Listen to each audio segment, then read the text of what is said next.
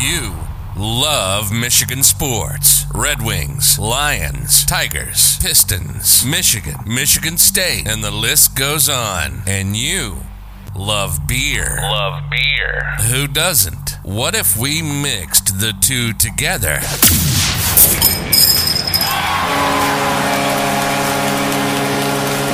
This is State of My Sports.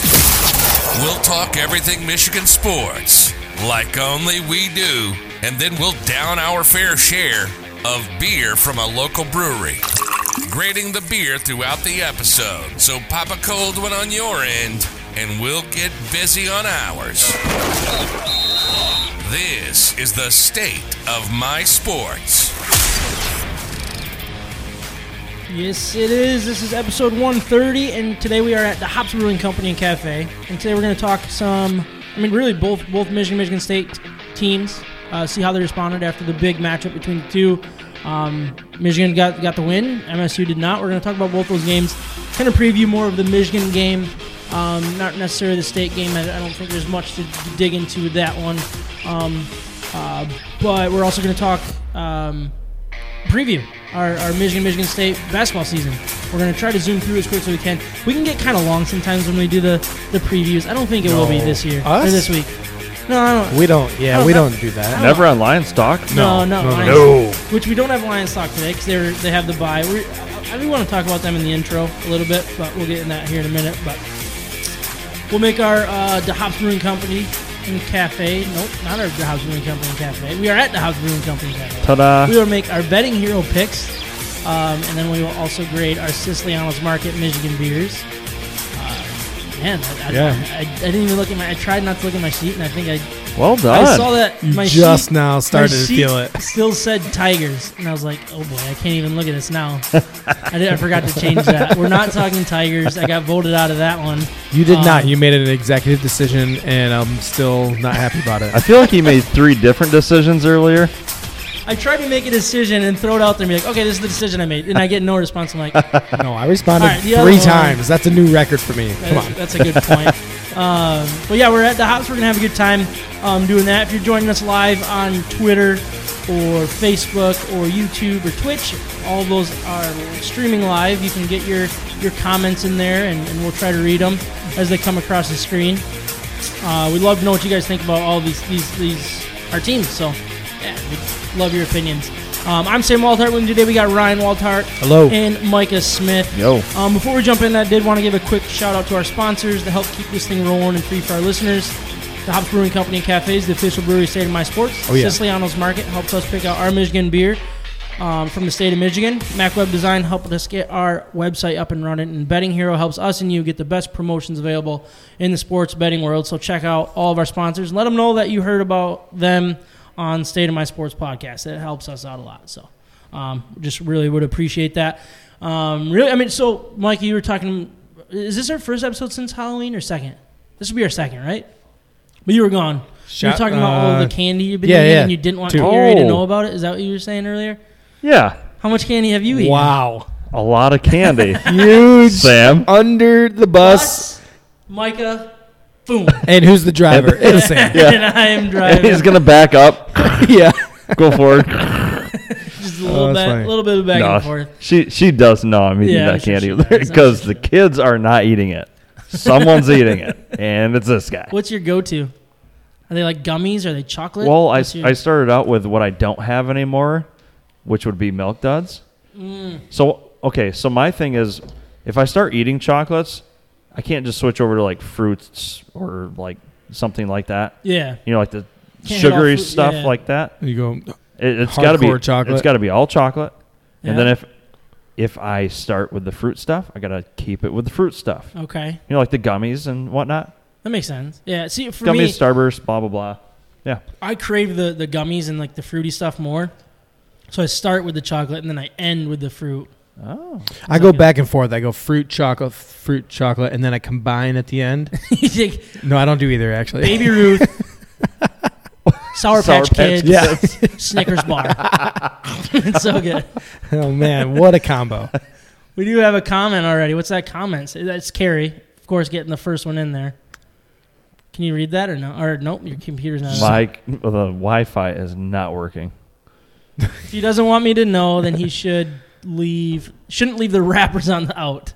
So you, Mikey, I'm telling you, you put it in a bag, you put it in a box, something like that, close it up, and then throw it away. I must have left one wrapper on the floor. I think I saw it the other night. I take stuff out of the trash, throw it in, push it down. Oh, yeah. Sometimes I take the you trash out just to get rid of it. You got to bury it, yeah. yeah. You're like you're like trying to calculate like how much money this trash bag costs versus how much you want to get caught in this. It's like, yeah, eh, it's probably oh, worth it. Totally worth it. Yeah. No, I, I hear you there. Um, we were going to talk some playoff rankings. They're actually not out yet. They come out here in, in about five minutes, allegedly.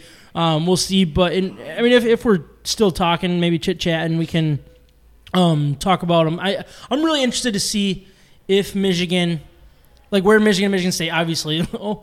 Hey, what are the odds? State of My Sports podcast wants to know where Michigan, Michigan State land. No, but right. I'm curious if Michigan's going to be ahead of Michigan State. Do you think that they should be or no? Because I, I think they should. Good debate. I think they should be, and I think I, I think, think everybody thinks for, I'm wrong. For obvious reasons, aside from the head-to-head matchup. I, I agree with that. Okay. And and so we can talk about it. We, we can talk about it right now, okay. right? Yeah, Let's I mean, talk about it. Let's well, go off script. Let's well, who's got the worst loss?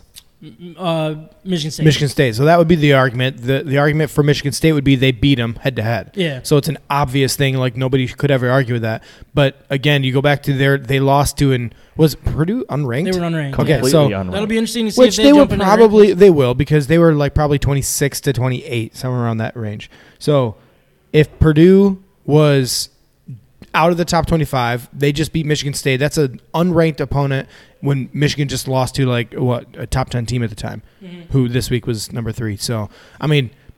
So, the, the, a lot of people are saying that. Like, and honestly, going back to the Michigan-Michigan State game, I think push comes to shove, to shove, Michigan was the better team. I really do. I think Michigan State found a way to win a game, and yep. I'm not faulting them for that. I'm not saying they were lucky. They went out and won that football game. That doesn't mean they're the better team because, I'm sorry, Texas A and M is not better than Alabama. So if you're going to put, if your argument is head-to-head, okay, well then let's really throw things for a loop and say, all right, well Texas A and M needs to be ranked ahead against Alabama then. Um, even if Oregon loses, they have to be ahead of Ohio State. And like if you're going to play that game, it's going to get real messy real quick. You know what I mean? So I hate that as if that being everybody's first argument. If Michigan State fans think Michigan State is better, tell me and tell me why. Don't tell me head-to-head. And if Michigan fans think Michigan is better than Michigan State, tell me why. Well, that is the best argument for why you think one team is better than the other, because they beat them. I mean, I'm just saying, I'm just saying, like it's realistic easy, terms. It's the easy argument. Well, because it, look, Jacksonville's not better better than the Buffalo Bills, are they? Yeah, no, that's very a good true, point. very true. That just happened. Yeah. So no, I'm just like, saying that's the easy argument is what I'm saying. I'm not saying I yeah. disagree with the with your point. Plus, yeah. where was the game played? It was played at Michigan State. Um, Key random things happen with you know weather rolling in as soon as the, the big mistakes happen on yeah. one side and not the other. And we don't so. we don't need to dig back into the game, but I think like it's just a no, it's an it'll interesting, be interesting debate. It's to fun. see when it happens. Yeah, like I like I'm not going to lose any sleep if Michigan State's seven and Michigan's no. eight nope. or five and six. Like it, it, that's not going to bother me. What was at all. what was I don't care. Michigan was seven. I think they're seven. Yeah, or or they eight. I thought Michigan. it was seven. They were seven uh, after that loss. Yeah. Yeah. So last I week they, they were, dropped yeah, to no, seven or seven. eight. They were seven. Yeah, I'm pretty sure. They yeah, because they seven sounds right. Then. So I mean, th- but then you're saying like you know a three loss to an un- unranked, mm-hmm. and then a seven won the game they were supposed to win. So that in normal terms, that you'd obviously think with those standings at that point, yeah. you would expect the seven to leapfrog the three. So there's a there's a lo- yeah. logical argument both sides. Yeah. I, I don't know. Yeah, it'll be interesting to yeah, see what the, we'll see. the playoff committee does. And the cool thing about it is. There's still so much to play. Yeah, there's only, what, three plenty. games left? And, but, man, but, it's going to be three a, is plenty. It's going to be a massive shakeup. And that's the cool thing. It's like Oklahoma. If they take care of business, yeah, there's going to be a couple teams ahead of them that have to lose it. So they'll jump in. If Michigan and Michigan State beat Ohio State, they'll jump both of them. And it's just like, I don't know. Yeah. I'm not going to lose any sleep over it. I think it's a fun thing to talk about. Once the rank, if you can keep an eye out for yeah. the rankings, yep. Micah, and then maybe we can we can jump into that. Um, I did want to touch a little bit on the Red Wings. They've they've come off of a, a, a losing streak and, and won two straight now, so that's awesome. They're uh, up three zero. They're up three zero. Who got? I saw Dude. it was a Larkin that just scored, right? Who got yep. the second one? Did you see that or no? I did not. Um, I'll look. It which up. is awesome. Three three nothing against Edmonton, the top top team in the West. So. Um, pretty dang cool. I think they're Nemestikov nine and one. Got two now. He's got two now. Look at that. that that's awesome. Playing good hockey. I, I like the way that they're playing. Um, nice to have Larkin back. Uh, he makes a, a difference. He does. Um, so how about Sider with the game winner? Sider with the O T winner. That Let's was go. That was pretty sweet. That he actually awesome. And he also got uh, Rookie of the Month of yeah. October, yeah. which is which is awesome. I, I love think. the way he like the way he plays. He is so patient and in control. Yeah. Like, I know maybe there's some mistakes here and there, but he just seems to be a guy. I don't know. He's, he, he's a dude. Yeah, he really is. You can trust him. That, yeah. That's the key. If you can trust your defenseman um, and still put him in, in crucial situations, um, power play, penalty kill, um, five, I mean, against top teams. I was really interested to watch this game. I, I have it recording. I'm going to watch it probably when I get home um, because I wanted to see him, like, against McDavid and Draisaitl and, and – Edmonton as a whole, like it, it's a pretty good team. They're obviously nine and oh, one. Yeah. Um. one hundred percent. So I was really looking forward to that. Obviously, this is more important. What uh, about what about Bertuzzi? What do you what do you think about him so love far? Love what he's doing. He's, he is he is playing out of his mind. He is um taking he's taking a big step. Now, hopefully, it's not a hot streak. That's one thing with hockey players is you can get in those streaks and you can get blinded by you know yeah really nice hot streak you.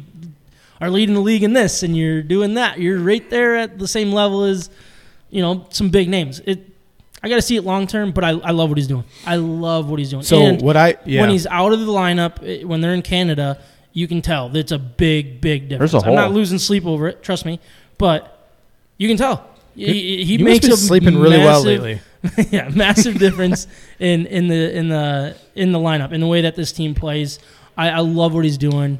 Um, I think Bertuzzi so far has just been he he looks like he has a role in this team that is that's like the, the grown up in the room and, and he owns it. Like he he's the guy around a bunch of these young talented kids. Not that he's yeah. taking away from them at all, but he's like, come on guys, and he's got this energy that everybody else like kind of comes along with him. Yeah. No, so he, it's it's he's, he's really grown cool into to see. That role. He f- he fits really well with the young guys. I think the young guys will look at him as the leader more than a guy like Larkin.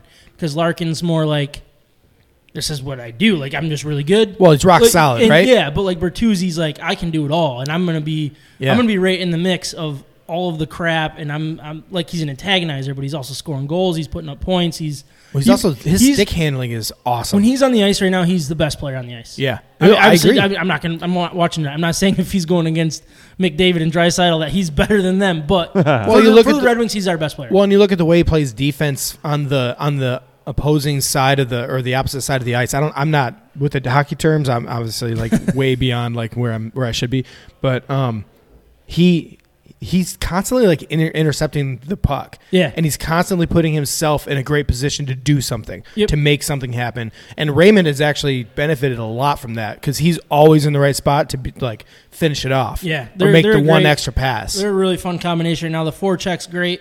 Um, neutral zone, they're coming in with speed way more than, than you've seen in, in the past. I think a lot of it has to do with the def- def- defense making that first pass and really being more aggressive. It's fun to see. Yeah, they, they're getting caught with a lot of goals against in these games. Oh, yeah. Um, when it goes bad. But, man, they're they're a fun team. Um, Pistons. Ryan, jump in. Tell me what your thoughts are on the Pistons real quick. Yeah, Pistons are tough right now. They they really didn't start the season very well at all. Um, they've lost, what, what are they, like one and eight right now, I believe? Uh, yeah, I believe so. Um, but I will say, you know, they started the season without Cade Cunningham the mm-hmm. first, like, three or four games. And then Killian Hayes was out the last game. And then we had – we've just been having – like Jeremy Grant was out a game, so it's just been really weird. So, so what I'm hearing is Cade looked head and shoulders better than he has with Killian out of the lineup. Do you think there's something about that, or is no, that just he a started, fair, like yeah. an easy argument here? Well, it's an easy argument. He started turning a corner with Killian in the, in the lineup, and the game before this when Killian was playing, they, they actually had really good numbers together. They looked like they were making a difference, and the defense-offense combination there was really good. I actually think Killian's playing better – with Cade on the floor. Okay. Because it takes pressure off of him to be the main ball handler. And Killian it struggles with confidence right now. So if he can just kind of sit in the corner, step up and hit a three when it when it's needed, like there there's a role for a lot of N B A players to just do that. to hit mm. threes, and he's been better. He's been shooting the ball better, making better decisions. It's not all on him every time. And Cade has been doing a really good job of pushing the ball and making easy plays for other people, so you don't always have to run a half-court offense. Yeah. Has the key kind of been like the sophomore slumps for some of these guys? These second-year guys aren't – they're not into the groove yet that they need to be for the secondary scoring and for this team to really be – you know, when, when things are going well, they put up one hundred twenty points. Yeah, Sadiq Bey has definitely been going through something. He's shooting the ball a lot, and they haven't been falling. Uh, okay. He's a better shooter than that. He'll break out of that slump. Um, I think um, – sorry. Uh, Isaiah Stewart has been playing really well defensively, but he's not putting up big numbers right now, which is surprising considering he put up basically better numbers last year in a limited role. So I think I expect him to do something different too. But I think the main takeaway for the Pistons right now is they have been playing legit competition to start the season right now. And so I'm, I'm talking like they lost two to the Bulls, which the Bulls are playing great. They, they have a good team, retooled lineup, you know, all that stuff really good. Then they lost to the Hawks. Then they lost to the seventy-sixers. They beat the Magic, the only good you know, bad team that I've listed here. Yeah. And then they lost two in a row to the or then they lost to the Nets, the Bucks, the seventy-sixers again, and the Nets again. And we're talking like the six best teams in the East are the only teams they've played. The only teams. Wow. And they, the Nets, they just lost ninety-six to ninety, and Cade was shooting out of his mind down in the fourth quarter last game, so yeah. It was fun to see. I think uh, you're going to see like their next games, Rockets, Cavs, Raptors, Kings, Pacers, Warriors. Um, you're going to see some of those be more competitive than what we've seen just because of the competition. Yeah, it'll be fun to see the Cade Cunningham against Jalen Green, right? Yeah. That's kind of what people One are looking forward two. to. We actually have it on our picks this week. So And I and I would love to see or to have people pay attention. If you're worried about Cade, go watch Jalen Green. Go look at his stats. Some games he shoots, you know, he's scoring like twenty-one points in a game or something, and he shoots uh, six three-pointers, and then the next game he goes zero for eleven yeah. from three and, and scores six points. One thing I think we need to pay attention to are, are you know, these third and f- third-year guys that are really starting to get their groove. I think you were, we were talking about Jordan Poole earlier and yeah. how he's, what, leading? Is he leading the, the Warriors, or is he, like, right up there with the Warriors? No, he's right and, behind and Steph Curry. Um, there's some other guys, like third, fourth-year guys that are finally getting their into their rhythm, guys that, that were in the G League, you know, at times, yep. and they're really starting to to find their way. I think the the Greens and the Cunninghams of the world can kind of fall into that. It's like we don't need to push it. They're still so raw and so young. We don't need to overreact to it. Um, but it, it'll be it'll be fun to see these guys develop throughout the year. Yeah, Frank Jack- Jackson's starting to play better. We've had a lot of people shooting really cold so far. Yeah, um, and I think it's a result of always playing out of the half court offense. So it'll change. It is time to introduce our Michigan beers for this episode, but before we do, I want to remind everyone of our partner, Siciliano's Market. They are simply the best beer store in West Michigan, located on Lake Michigan Drive, right between Grand Valley State University's main campus and downtown Grand Rapids. Wherever you live in West Michigan, it is worth the short drive for what they have to offer. Whether you know what you want or need some help from their expert staff, Siciliano's Market is the best place for that. They not only have a massive and up-to-date inventory of the best craft beers from across our great nation, they are individually priced so you can mix and match to build your own six-pack. They obviously have a great selection of craft beer. They also have specialty wines, spirits, ciders, coffee, tea, tobacco, and cigars. Siciliano's Market also has the largest selection of homebrew and winemaking supplies in West Michigan. We love that Siciliano's Market is part of the State of Mind Sports family, and it is who we visit to help us choose our Michigan beers for each and every episode, so please check them out and let them know that we sent you. So we are at the Hops Brewing Company Cafe, obviously in, in uh, Walker, Michigan, Standale area, if you're familiar, right, right by the new... Uh, Chick-fil-A. Have you been to the Chick-fil-A yet, Ryan? Uh, we just went Saturday morning, or like Saturday for lunch, I guess. You did? Yeah, we did. Wait, here? As a family. Yeah, right here. This one? I thought you guys were gone this weekend. We went on our way down, on, way? on our way or, over to the east side. Yeah. yeah, we stopped at this Chick-fil-A. Took fifty minutes. Yeah. Um, so we were about an hour into the that trip, and we hadn't not, left the city. Not a good way to start your, your trip. Uh, out that of was town. Not my decision, uh, but I, I swallowed my pride. I said, you, you know what, for you. Sandwich. Yes, I did. uh, so I actually got a salad, which their salads are actually really good. I've heard they've been good. The, the, yeah, I, yeah, I would never order it, but. Oh, I did. Yeah. I did because every time I get a chicken sandwich, I'm like, man, that was really good. And then I'm done, and Jillian's eating a salad for like an hour and a half because it's so much food. So. I'm just like, I just, I wanted to eat more. So we had hockey on Saturday morning. Yep. At what time were you there? I'm curious. Um, eleven thirty. Okay, so a little bit before us. We got there, what, at like twelve You probably got there like wait, twelve. Wait, ten. Were you were you in your black your car? Yeah, I was. Oh yeah, I saw you. Did I, you really? Yeah, yeah, we were in the we were in the you same. You guys line. Were probably still. So you got there at eleven thirty, but you left at eleven fifty or twelve ten or something. Well, we probably got like coffee first, so maybe it was like even twelve by the time we got in the. That's line. So fun. Yeah, you. Did I see saw. Me? Yeah, I saw you. Yeah. Why didn't you text me or something? Uh, I was driving. I couldn't text and drive. You were parked in a. Yeah, yeah, yeah, you're right. What, I what did you want him to text right you? Well, Mike, hi, Mike, yeah, just I would have. Oh, you know, hey neighbor, Easton would have been pumped, man. He was with me, but you were there. Probably, you were probably in the same line we were because you were there. You it, got there maybe fifteen minutes before me, ten minutes before really? Me. Really, I I looked at the line and I thought, you know what? They always go fast. So I it get in, I get in line, and by the not. time I got my food, I was so hungry. I was getting it slightly frustrated, but I. I was staying nice because yeah. the Chick-fil-A workers are always nice. They're so nice. They weren't that for me, though. No, they're lost. I was a little frustrated. The, they're definitely lost, but yeah. they're still nice. So, yeah, I told Jillian, I'm like, she's like, well, no, the lines go super fast at Chick-fil-A. I'm like, this is brand new. They're, everybody is in training. This is yeah. not going to go fast. Yeah. See, and it did not. It, it It's new to the town because it's the double lane all the way it's through. It's the very first one that does that, by the way. Really? Very first Chick-fil-A, at least in the state of Michigan. I could it be feels right. like, yeah. yeah, I don't even know what, it feels like a bank or something like yeah. that. Like I was waiting for my Chick-fil-A nuggets to come shooting up from the ground. They're set up like that down in Georgia. Oh, are they? Yep. So, like, I, I was a little frustrated because, so I was in line, right? And we're getting up there. We get we order our food, and it's taking forever. You're in the right lane. I'm in the right lane, yeah. How'd you, yeah, no. You, okay, yeah. He, he actually doesn't know. Say this hi. Is driving me. But anyways, this worker's coming out. He he comes out. I'm like towards the very front, waiting for my food, and I'm like waiting patiently. Easton's losing it in the back, but uh, but so I'm uh, like kind of just have the window down, listening, and this guy's like walking. He walks to the car, like two cars in front of me. He goes, "Hey, they made this extra chocolate shake. Do you want it?" To this car, two You're cars like, in front of me. I'm like, "Here," and he says, "No." I'm like, "Oh my gosh."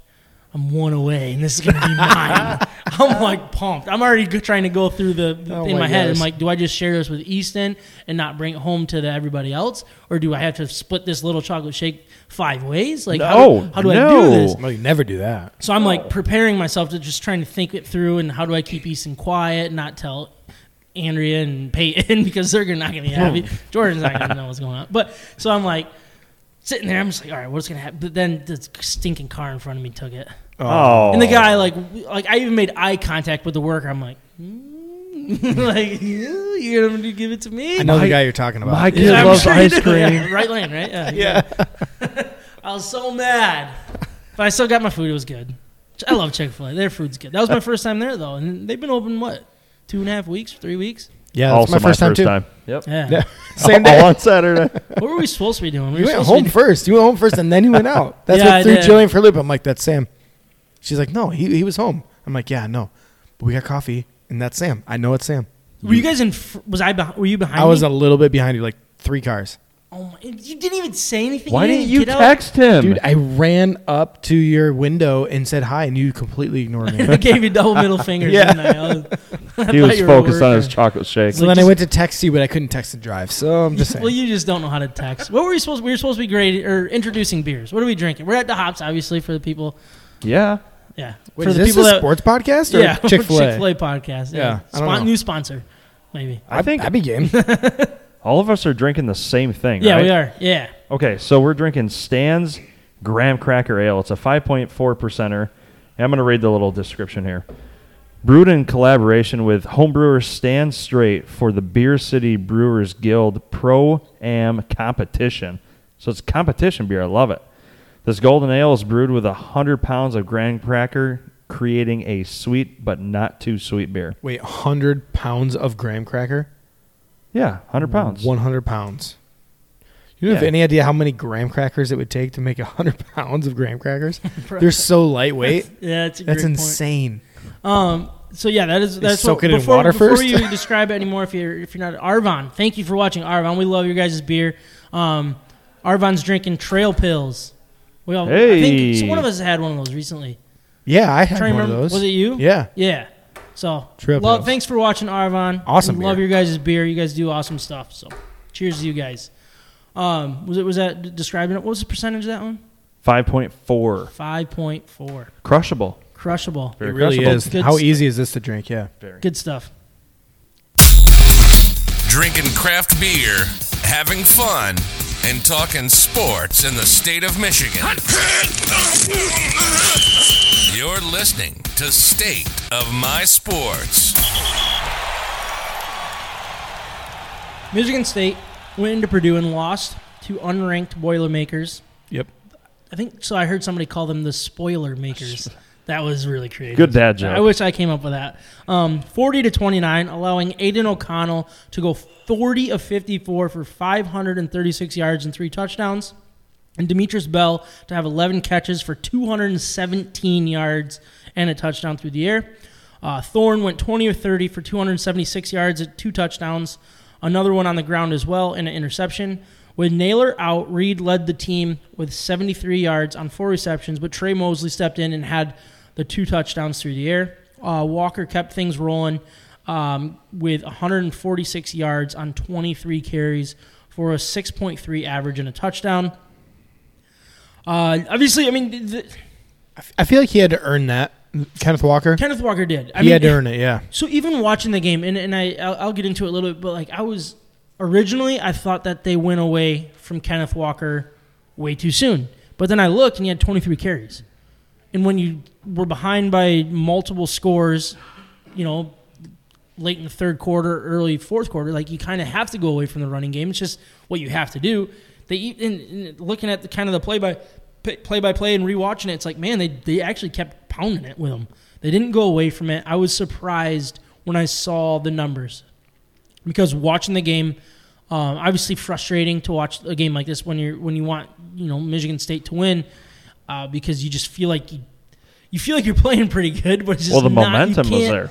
Yeah, it, but you just can't stop them, right? Well, we called it. We called this was a trap game. It, it, it yeah. felt like it. We thought it was not because of the coaching and the it, way they yeah. would prep the. Players for this, but I, I don't know if we gave enough credit to Purdue going into this either. Well, we talked we talked a little bit about the the threat of Bell, yeah, and in the passing game in general because yeah. they can't run the ball. We knew that going in, and we obviously saw what Michigan did the week before, um, kind of exposed them. Yeah, and I think Purdue took that exposure and ran with it. And look, Michigan State didn't play as good of a game as, as they did against Michigan. I don't think there's any question that this was a good, like a well played game. But I thought that they were watching it the second time around. I thought they were prepared. I thought that the scheme was actually, you know, pretty pretty well thought out, thought out. And it just, it never, they just couldn't get off the field. Was really what it came down to. And the the, the passing game against it absolutely um, destroyed. They, they picked him apart. Yeah, it really I, did. It surprised me how little pressure Michigan State actually got on quarterback too. I mean.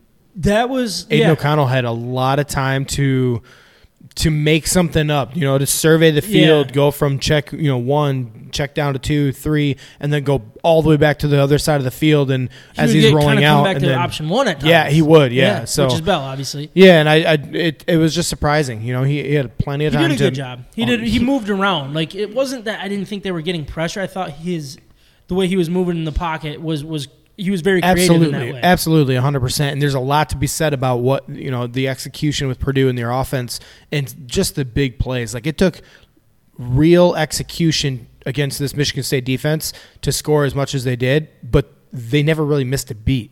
Like, mm-hmm. you just think about even, like, the second touchdown over the shoulder in the corner of the end zone. Like, oh, yeah. that had to be a perfect throw and catch. And he beat his man, but by the time the ball was out of O'Connell's hand, he didn't even know that he beat his man yet. So yeah. he had to throw it deep to the corner where only his guy could get it. And it was a perfect throw, perfect catch, one foot in the end zone, touchdown. Yeah, I mean, it, it was impressive. And I, I thought that, um, is it O'Connell? O'Connell is the quarterback, right? Yeah. Um, yeah, he, he looked he, he looked great. Yeah, but but uh, he, but played, the, he played a almost perfect game. He he really did, yeah. And, I mean, forty of fifty-four for five hundred thirty-six yards, three touchdowns, that is nuts. Mm-hmm. And we're talking against the number three team in the country. Michigan State failed to do the, to make the big plays when they needed it to take the ball out of his hands. And so you can get we can give credit as much as, you know, as I really think he earned uh, to O'Connell for how well he played, and, and even Bell, you know, with, you know, the game he had. But really, Michigan State failed to make those big plays and failed to step up when it needed most. It failed to make something happen on defense from the defensive perspective yep. to, you know, force the the big-time fumble, score, create some points, yeah. you know, like get to the quarterback on a regular basis where he couldn't do something, where it's not just one guy where he's escaping from, but multiple guys, pressure from the middle, you know, make it hard on him. I think that's what one one thing that was the most interesting is you were waiting for them to make that one play, right? That defense. And then they did. And then we'll get into that here because they did make that, they did create that, that turnover, but then it just, they didn't follow through. I thought one thing that that's very interesting. And out of all one hundred thirty Power Five college football teams, Michigan State has dead last pass defense in the country. Really? Yes. And that right there needs to get fixed. It needs to get fixed quick because you're about to face a Maryland team that knows how to throw the ball, Ohio State who obviously knows how to throw the ball, yeah, that's and not Penn a, State as well. That's you're, looking worse and worse against Ohio State right now with that passing is. offense. Yeah. So, I mean, Mel Tucker, he, he's got to get this figured out. And here I am on the wrong – Wrong thing, sorry. I don't know why I had to announce that. But, um, I mean, it, he's got to get it you. fixed. The reason why it made me think is because the question for the audience was, do you trust that Mel Tucker can fix this pass defense? And you need to fix it in a hurry. You need to fix it now. I'm not saying I'm not putting them on upset alert this time. I think last week the spread told us something, and, and that, that that they should have been on upset alert. And we kind of, I mean, we talked about how like how it could happen. We didn't think it would, obviously. Um, Maryland is, is a different ballgame that I don't think it can happen. You know what I mean? Um, I don't see a path other than the pass defense, or other the uh, sorry the passing game. We'll get into that. Yeah, here. I don't know why I'm moving ahead, but I don't know. It's they need to get it fixed. Well, I think Michigan State knows who they are now. They know their their weakness. If they're self scouting at all, they know this at this point. So what they need to do is decide one way or another what they're going to do. They're either going to sell out to stop the run and let their athletes play one-on-one on the outside and get burned sometimes, but maybe make a big play. Yeah. Or they they abandon the run defense. They sell out to get a, a, to go after the quarterback to help their pass defense. Mm-hmm. And so they're going to be in this position where they're making – this is a coaching decision on a game-by-game basis what they're going to be stopping. You cannot do both. They've kind of proven that at this point. Yeah, no, so, I, I agree. Maryland, I think it's doable. They can they can go all out, and their pass rush should be good enough to attack the Maryland quarterback in their offense, in their offensive line, which isn't that impressive at this point. Mm-hmm. But against an, an Ohio State team, if they sell out against the pass defense and try to get after the quarterback, they're just going to start doing draws or screens to Henderson, and then you know that's not going to work out. So we don't have to get there that at this point, but I think you know at this point what Michigan State struggles against, and if McNamara can throw three eighty-three or three eighty-four or whatever it was against them yeah. like a week ago, and then and then Purdue puts up over five hundred yards like, against them, you know. Yeah, I mean, it was like obviously that was a, a, a good sign for, for Michigan fans, right? Like when Cade put together what he did, that that type of game, um, we were, hey, well, we got it. It works. It, it can work. Yeah. And then we were see what this this duo is doing. I mean, oh, my gosh. I, it makes me a little less confident in, in Michigan's passing. Not that I've ever been confident in it, but, like, I was a little bit optimistic, you know? And now I'm just like, ooh, maybe maybe that was just the sign of the the times, like, in that game. You saw what I did there. Yeah, I saw what you did there. um, but the, but, one hundred thirtieth, though. We're talking dead that's, last. Yeah. That's really, really bad. Rank. That, that is. It doesn't get any worse. It this, is right? very concerning, and which is – I cannot believe we're talking about this right now after last week and then being number three in the country. Yeah. And, yeah, they didn't have – and this game goes, you know, is a lot against their defense, so it's going to make them look really bad. Yeah.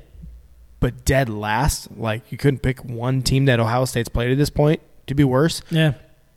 I, I don't know. I mean, it, it's very concerning. I've never been impressed with – I believe his name is Williams, outside transfer from Alabama, tall, number nine. But anyways, like they do have some weaknesses on this defense.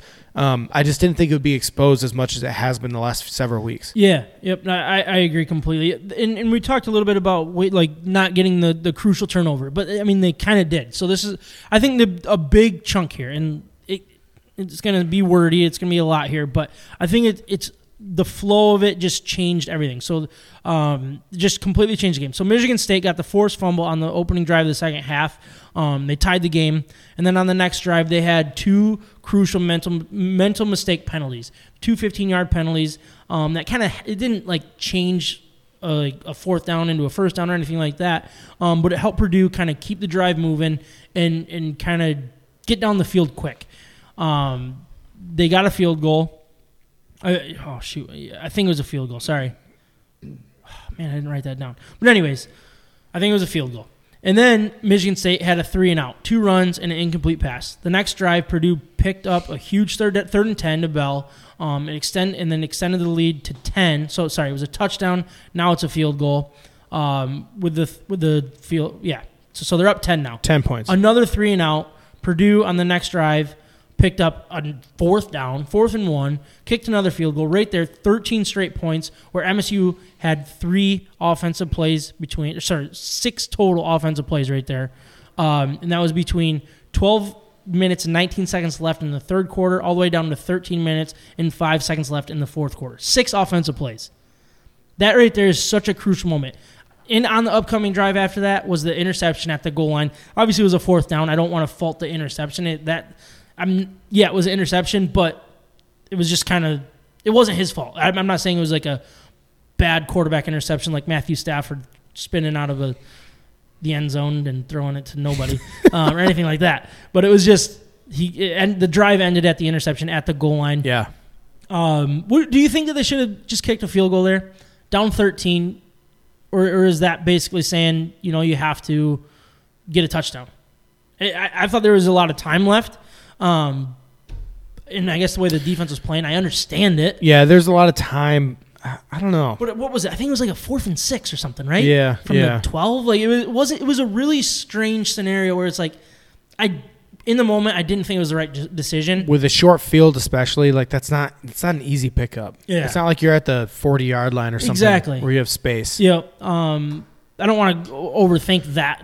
Like that, didn't, I don't think. Yeah, that wasn't the reason, the game or anything. But it could have been. It could have. Obviously, in hindsight, it, the three points would have been huge, and you would have been right in the game till yeah. the very Let's end. Let's not assume, but, but if we assume, but I don't know. I think that was a, right there.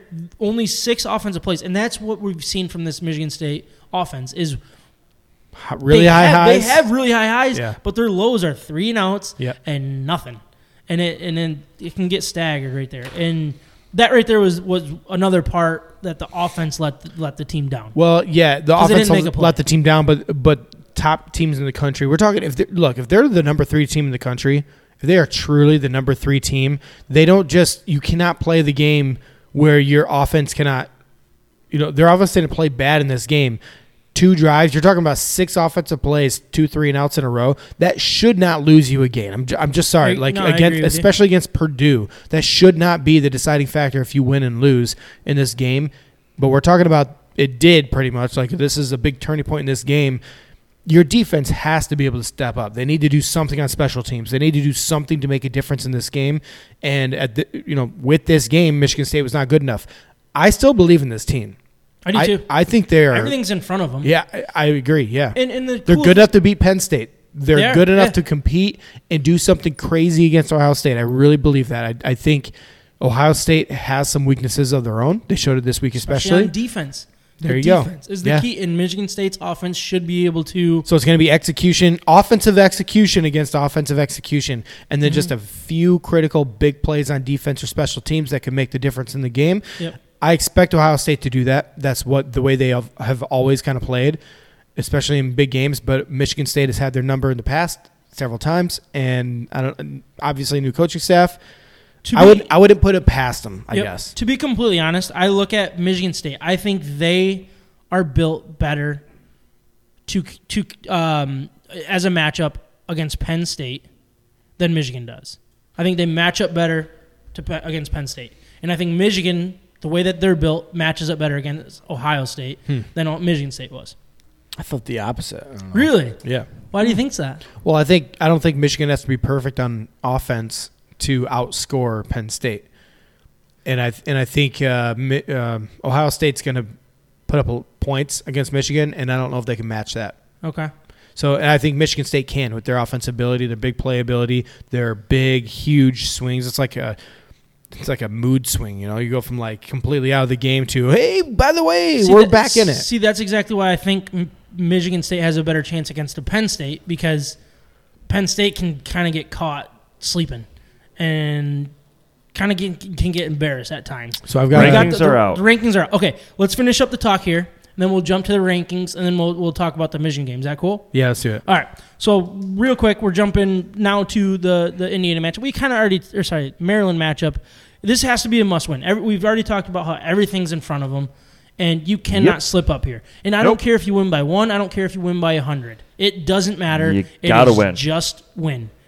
Style points don't matter. And Michigan State put themselves in a point that style points don't need to matter anymore. It is about winning, and that's it. Both teams got to win. Yep. Um, I, I, I'd be shocked. You know if, what? If, Style points if, don't even matter for the big teams right now. You look at what Alabama just did this week, right. Ohio State did this week, Cincinnati did this week. Nobody's winning on style.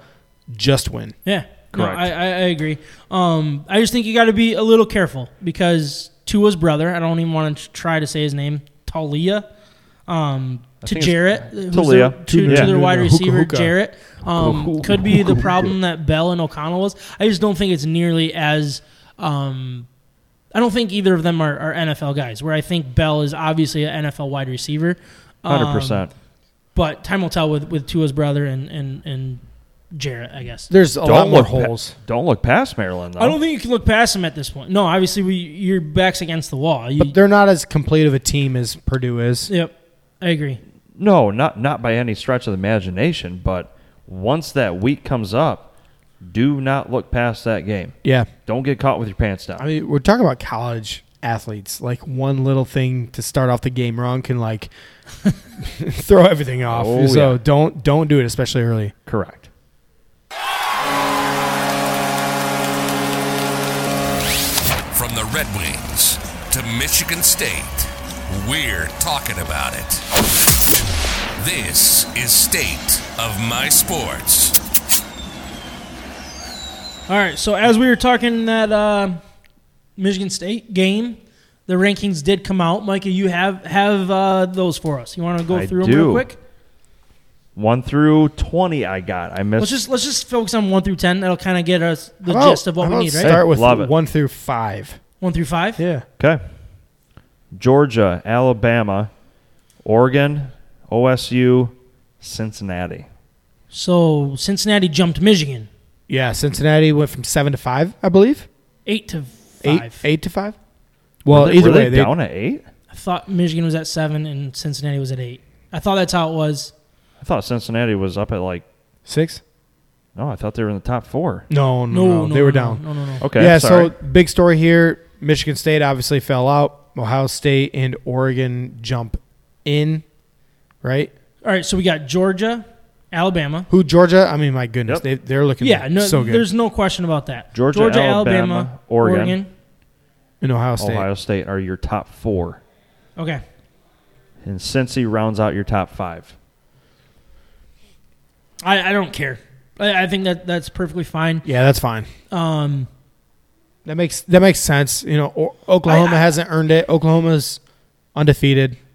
Yeah, no, I, I I agree with this. I really do. I don't have any any worries about that. All right, so let's right. get to, to six. Uh, six, seven, and eight maybe. Or let's just go six through ten. Six, six through ten. Six. Michigan. Okay. Number six. Michigan State, seven. All right. Oh. that kind of yep. answers our question. What we talked yep. about earlier, State fans are going to get their panties in oh, a bunch. Oh, yeah, they're going to hate it. I'm not going to. I understand why they're frustrated, but we already had that conversation. I love it. We can it. talk a little more here in a bit. But. Then uh, right. eight through ten, you got Oklahoma, Notre Dame, Oklahoma State. Okay. So let's, let's just go back to the, the, the first two. They're going to play each other, right? Yeah. They're going to play each other in the S E C Championship. Um, now, if Georgia wins, Alabama, two losses, they're going to be out of the, the Final Four. Uh, I think that's a, a, a, they. Yeah, they better be right. Um, Oregon and O S U already played each other. Uh, it, it'll be interesting to see. Or, Oregon's not a lock to win every game here on out. Oregon has looked beatable. U C L A was a Correct. close matchup, and um, it's not out of the question. Yeah, it'll, it'll be interesting. I, I, I looked at their schedule last week. Uh, I haven't looked at it. It's not too week. hard. Uh, I would say Ohio State has, has a harder schedule going against Michigan and Michigan State. Yeah. Um, but it just feels like Ohio State is the better team with the better talent on the field, and Oregon feels more beatable. Yeah. All right, so now let's get into the next three. Obviously, we got Cincy, Michigan, Michigan State. Let's let's focus on, or let's bring Oklahoma into that conversation too. Oklahoma doesn't really have any exciting wins, and they've looked bad against really good teams. Or, I mean, really bad teams. Or not yeah. great teams, I should say. They just haven't. They've looked they, mediocre in their wins. They also play Oklahoma State coming up, right? They do. I don't know when. Um, I think it's the last game of the season.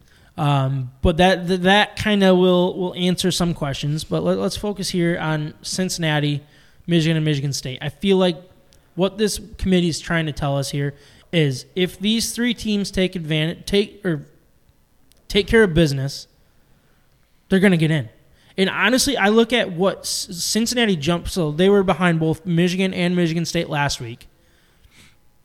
What are you guys? What are you looking at?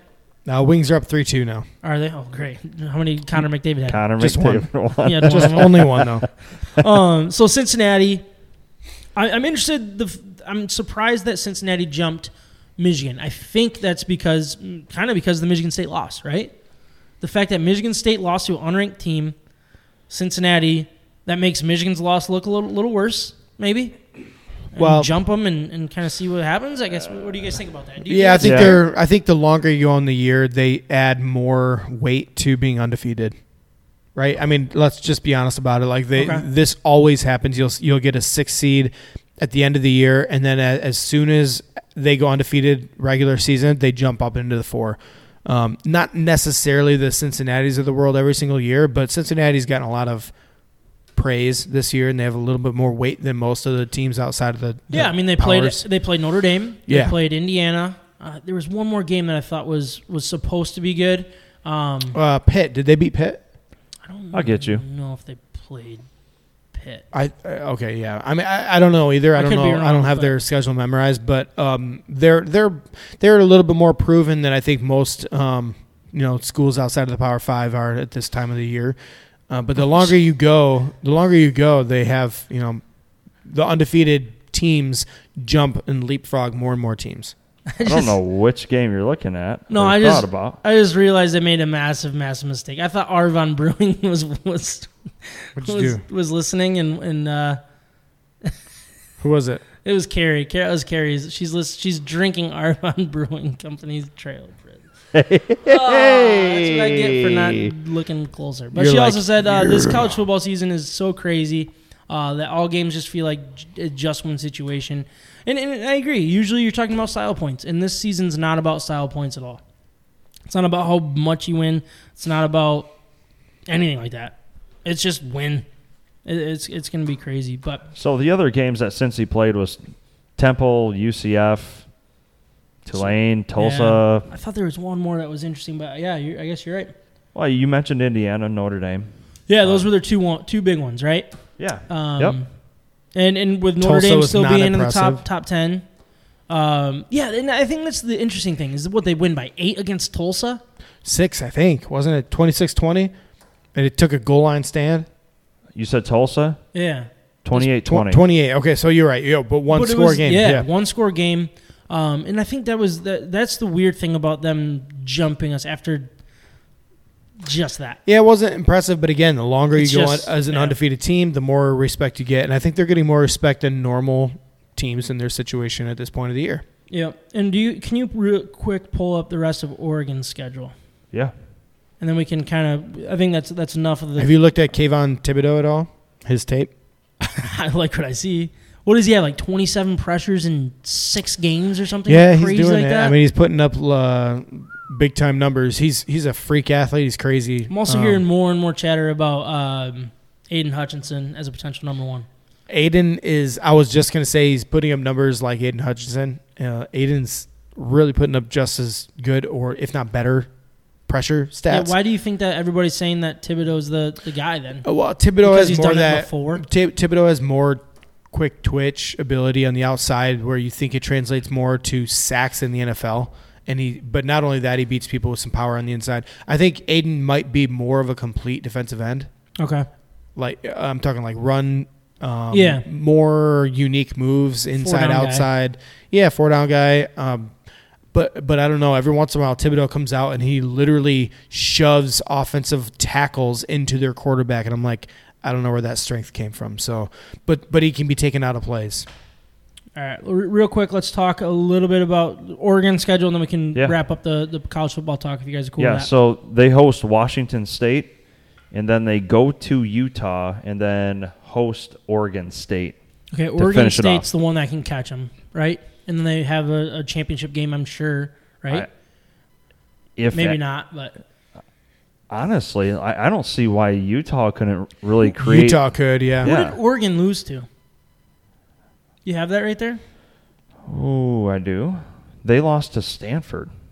How how is that? Like, it's a bad loss. How is that getting just? Stanford's what that, three and six. Three and six. They lost thirty-one twenty-four. Yeah, that that's, in O T. Okay. Yeah. Well, that has something to do with it. The yeah, way you lose. I but, guess. I, I think the reason why Oregon's up there is because they beat O S U and they want O S U up there, right? Is that the fair? Like that's the only reason they can't put O S U ahead of them, so they have to be, right? Is that is that what we're looking at here? No, I think there's other factors. You know, Oregon lost without Kayvon Thibodeaux. There's some injury factor there too. Okay. Um, but, but they beat Ohio State without him. Yeah, they beat Ohio State without him. Uh, Ohio State also was like right after that game trying to like throw McCord in as quarterback and doing all this yeah, stuff, and now they're really rolling. Weird. Yeah. So I, early on in the year, there was a lot of hit or miss, question mark type of things from the coaching staffs. All right, let's get into some Michigan talk. Why it is. Yeah, that was, that was a nice little bump there. Uh, Michigan bounced back with a twenty-nine seven win against the now two and seven Indiana Hoosiers. Who thought? two and seven. Crazy. Um, the They're defense so much better than held that. Their depleted, or held Indiana's depleted offense to one hundred seven yards rushing and eighty-eight passing yards for only one hundred ninety-five total yards, um, compared to Michigan's one hundred eighty-eight rushing and two hundred twenty-three passing for four hundred eleven total yards. Cade was ten of eighteen for one hundred sixty-eight yards and two touchdowns, uh, both to tight end Schoonmaker. Corum, one carry. Uh, he got obviously got injured. Uh, so Haskins gave his best, best Kenneth, Kenneth Walker impression, rushing the ball twenty-seven times for yep. one hundred sixty-eight yards and a six point two average. Um, you know, for me, this game was kind of the opposite. I, I, I talked, I think we talked about this off, off the, off air, but it was like I watched Michigan State and I thought it was embarrassing. I thought they looked unprepared. I thought they looked awful. I rewatched it. I was like, they actually played pretty well. I watched the Michigan game live and I was like, wow, man, they're just dominating this game. I rewatched it. I was like, man, they kind of got lucky that that it was only Indiana, and it was Indiana's third string running, fourth string running back, and third-string quarterback, and like all of that kind of stuff. Like I think if Michigan showed up and played that way against anybody that we're going to face moving forward, they would have got caught with their pants down. I knew and, you were going to say that. Yeah. All the way. All down. all the way down. You knew I was going to say that? Oh, yeah. It's kind of my go-to lately. Yeah, like two minutes ago I knew you were going to say that. Oh, wow. Well, that's not mean. Yeah, no, I was just... After rewatching that, I was a little more disappointed with, with Michigan's uh, game. And I think a lot of it has to do with, with injuries. I think without Corum, it, it changes. It just changes the feel a little bit. The big pop um, plays aren't there as much. And then um, the Cade injury. We got to talk about that. What, do you know what the injury is? Like, does anybody know what the injury is for Cade? Is There's been so many rumors about he's fighting something, but what what the heck is he fighting? I, I tried to get an inside tip and can't figure it out. Nope. Right? I mean, it, nope. it's, I mean, ten of eighteen. This that's that's week one. Those are week two numbers right there. That's not. Yeah. And look, I don't want to lose sleep over because we're running the ball. I mean, Haskins doing what he did with with what one hundred, one hundred sixty-eight yards. So you didn't have to throw the ball, but there were still some crucial plays and field goals. We had a thirty-four-yard field goal, thirty-two-yard field goal, another thirty-four-yard field goal.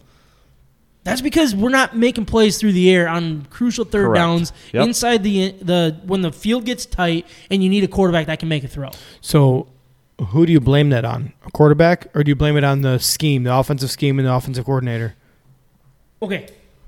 In in my it's a tough question. It it's is a, a tough it, question. It is literally well, impossible for us to know as fans, but it's fun it to talk about. So I think we should bring no, it up. I think that's that's a great question. For me, I am going to benefit of the doubt. I'm going to give the benefit of the doubt to the scheme, and somebody should be schemed to get open at one point. It, I, I'm just assuming you can figure that out.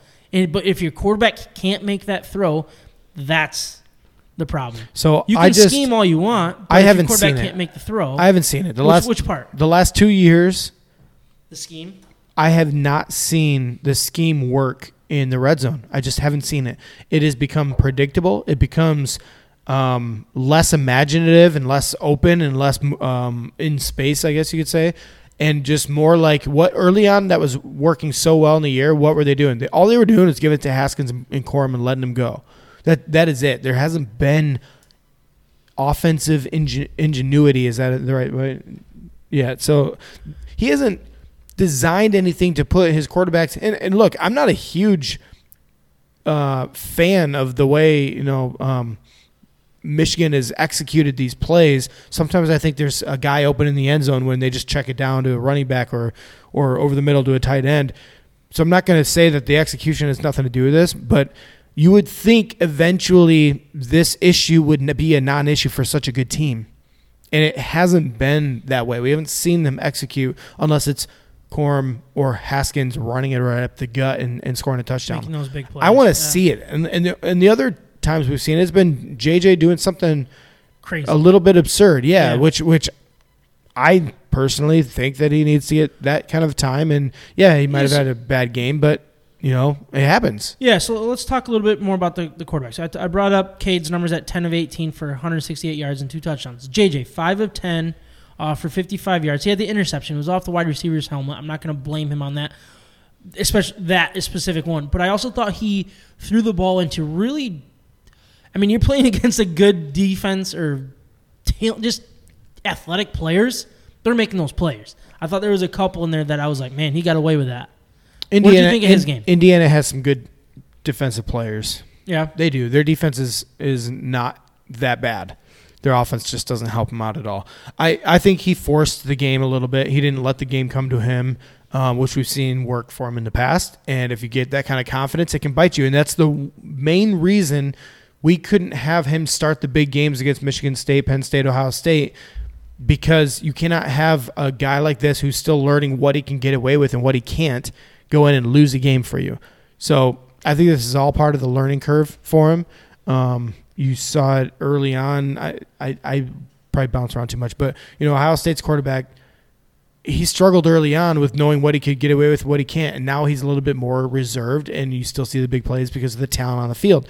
That's something that he still has to jump into because he's had limited playing time up until this point. And he's also coming off a game that against Michigan State where he could is probably blaming himself for the loss. Yeah. So his confidence is an all-time low.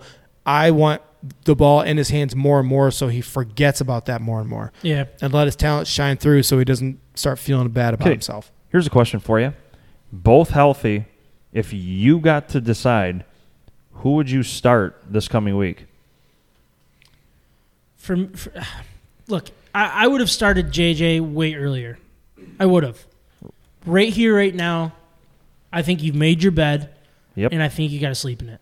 Yep. That's the way I look at it. It has to be Cade. If you yep. make this change now, injury aside, it's it, it is the worst decision a coach could make, in my opinion. Correct. I and I would as excited as I would be, I'd be pumped. I'd be sitting at the I'd be pumped. Like I you know me. I'd just, just be like, all right, what's gonna happen? I'd be really excited and but I'd be the I'd be very quick to question it. Not the move to start, J J. But the move of why did it take so long? Why are we yep. seeing he, – he just got his most action, right? Five of ten throwing. That was the most throws he's played in the game. That's the thing that bothers me, the fact that we didn't do it sooner and know, do we have the right guy in there? You it's know not, what I mean? It's not even knowing if he's the right guy. It's it's preparing him for the moment. Correct. Yep.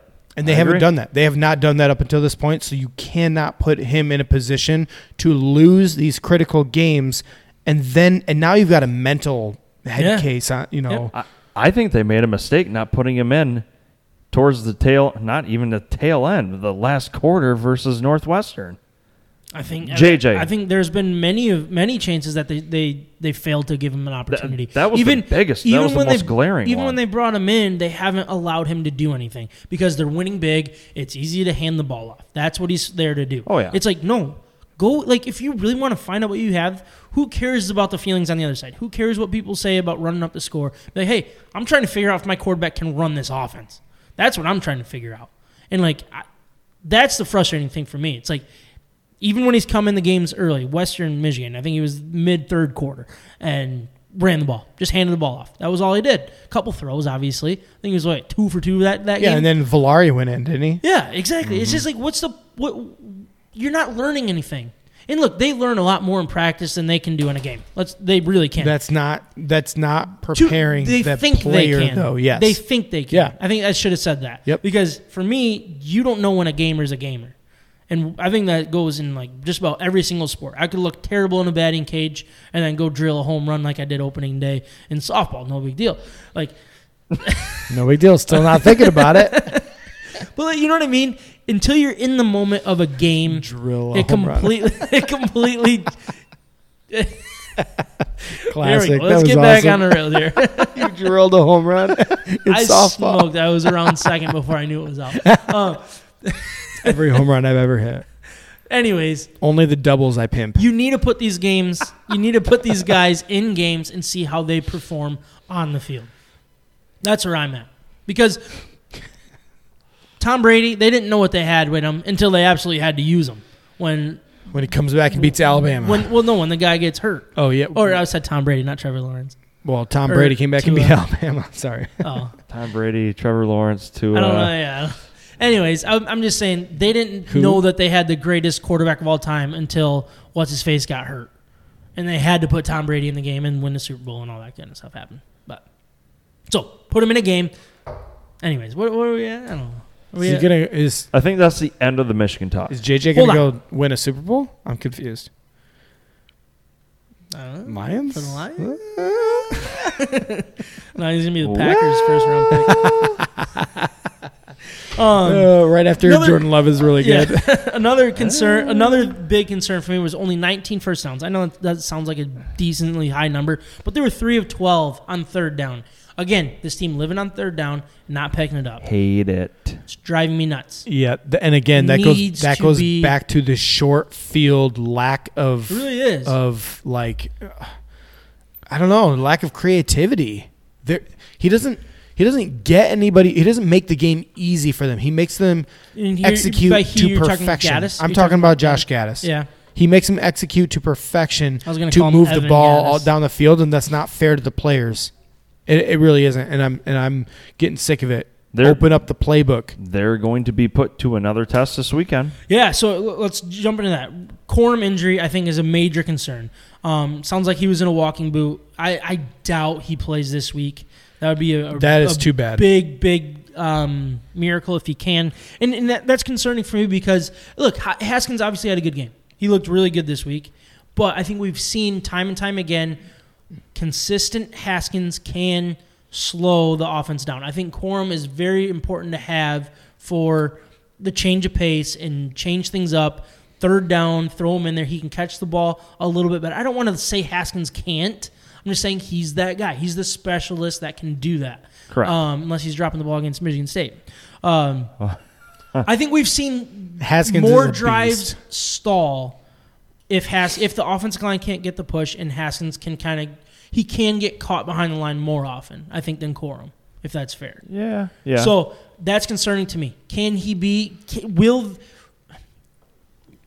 Again, it comes will down to the are offense, they predictable? Will the offense mm. adjust if Haskins isn't working? Can the offense adjust if Haskins isn't working? Will it, they respect our passing game? That is all a big concern when you don't have Corum to be that outside look instead of inside the tackles only. Like that's that's where this this could be concerning against Penn State. That that's what I come down to is who is standing behind or on the sideline. From Haskins. Donovan Edwards, right? Is that what you're saying? I don't know because he, he didn't hurt. dress last yeah, he week. He didn't dress. He was hurt. So that leaves Tavier Dunlap, True I freshman? I don't trust that. It, I mean, well, should I? That's that's what I'm getting at. I don't know. Like, who? It's a big question mark behind Haskins. Is, is Corum going to be out there with a freaking, like, taped to the high heavens ankle? Is Donovan Edwards going to dress? Who knows? Who? Don't know. Wait, is Donovan Edwards hurt? He was hurt last week. That's yeah. why he didn't play. Allegedly, right? Man, so, okay, oh, yeah. Allegedly. Well, that that's a big part of their offense, and then at that point you have to get creative with your offense. And really, if if we're talking about the offense becoming one predictable, one predictable, more pre- one-dimensional, one-dimensional, then I would trust J J in this kind of a scenario to be creative. Run.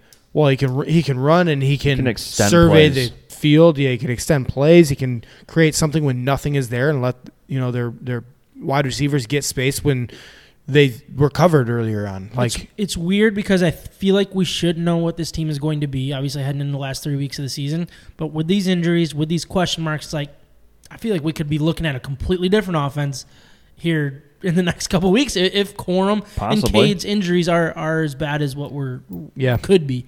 Um, do, do so, how do you guys feel heading into this game? Sorry, hold what on. Were you gonna one, ask? One question: do you think J J's interception prone?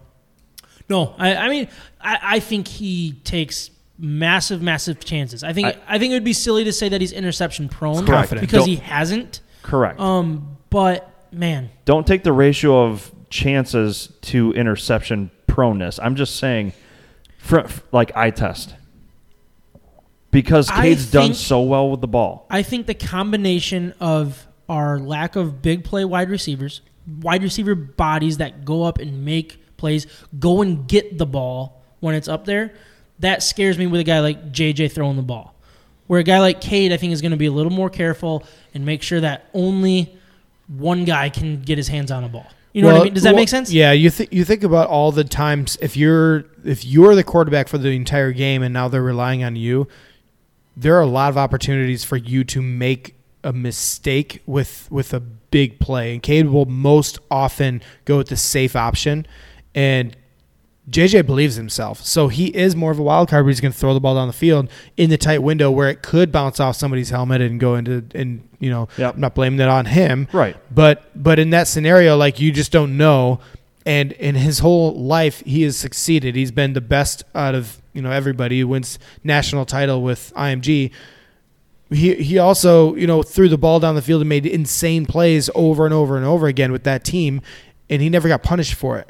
So in this scenario right now, he might try to do too much. He might think over the course of a game that he can make that play seven times when he should have only tried two or three times. Mm-hmm. Not that you shouldn't go to try to, to get the big play, yeah. but you just need to know when, when yeah. it's appropriate. We do got to put a quick bow on, on Michigan Talk, so we got some basketball to talk about. Um, oh, but, man. I mean, my, my biggest concern are, are the injuries here. I'm not going to make an excuse because the way – Penn State's down, we should be able to, to make something happen. We should be able to win this game. Correct. Our defense is really good. Our defense is is obviously the thing that we can hang our hat on heading into Happy Valley. one hundred percent. But my another concern is what Michigan State did to us, Penn State can do. The, the, every time we've played, I mean, the, the three best teams we played, talent-wise, recruit-wise, five-star-wise, like little cute little numbers-wise, we've been exposed in a way. You know what I mean? And it hasn't been as easy and as fun as, as it has been against the bad teams. And I think right here is a good chance for Michigan to be like, yeah, to show that, yeah. Like, if they're going to go out and win this game, I'm not going to be, see, told you. This is how good this team is. But if they go out and lose it, I can't be like, if somebody's like, see, they're overrated, I'm be like, yeah, I, I can't disagree. You know what I mean? And that's right. That's uncomfortable. Because everything's in front of them. They win out, I believe that they're in, whether Michigan State wins out or not. I think if Michigan wins out, they are in the playoff. Yeah. I really do. Yeah. And that's, uh, I mean, this is, this is as awesome it is, is I'm ready to get hurt again. I'm Michael oh. Scott. You know what I mean? Oh, yeah. Like just, I'm ready to get hurt. and it's, it's, and, and I don't know. We'll, we'll see. That's what's fun about college football. This, This time last year, we didn't have these conversations because it didn't matter. And I would much rather have a chance to get hurt rather than not. Like what? What is the what is the saying? I'd rather him loved than lost than not loved at all, or something like that. Isn't that what the? That's pretty good. I've never heard that one. I is like it, is that. that. Is that right, well Ryan? Well done. I would rather have loved and lost than not never loved, loved never at all. loved at all. What is that from? That's from something famous, right? Probably something. It's a movie. But I've that's here in. we are with Michigan and Michigan State. We got love. We we found oh, oh, love, yeah. and right here we're ready to get hurt. And well, I we can tell you, I don't want to go happen. through last year again, ever again. No, sure. Re. Re. Bob. If it's craft beer in Michigan sports, we may not be the authority, but we love both like a fat kid loves cake. Hot, hot! This is State of My Sports. I might have already done that one, but... Before we get into the main topics of episode one thirty, I want to remind everyone that the Hops Brewing Company and Cafe is open and pouring some of the best craft beer in West Michigan. Their revamped food menu, rotating taps, wine, and ciders make make the hops perfect for what you have going on. From dinner with the family, late night drinks with friends, and everything in between, the Hops is becoming a staple in the West Michigan restaurant community that we highly recommend to our friends and listeners. The Hops is the official brewery of State of My Sports in twenty twenty-one. And if you mention State of My Sports, you'll get a nice little discount off your first beer. So here we are, college fo- college basketball season. I'm going to call it college football for a long time, I'm sure. But we're going to start with M S U and try to move through it as quick as we can. Um, Ryan, I'm going to kind of count on you to, to kind of yeah, sure. tell us what you want here. But Well, I wish um, they would have been playing Kentucky or Duke right now because, my goodness, they can't score to save their life. All right, so M S U entered last season ranked thirteenth in the country and reached number four in the country for week three and four um, before falling quickly. The combination of the injury bug and sh- just the strange season of the, of the, the COVID um, caused issues for many of the Blue Bloods, uh, which included Michigan State. They finished fifteen and thirteen overall, ninth in the Big Ten, going nine and eleven in conference. They made the tournament as an eleven seed play-in game and lost to U C L A, who ended up making it all the way to the Final Four. Um... Kind of want to start with some uh, additions and subtractions here. Um, Rocket Watts transferred to Mississippi State. Foster Lawyer uh, yep. transferred to Davidson. Uh, Thomas Keith, Kiffier, uh, Valparaiso, and Jack Hoiberg to U S T A. Uh, Michigan State also lost senior guard Josh Langford, um, who had an opportunity to come back but decided not to. Um, decided not to play another season. I don't know if he's in the N B A or not.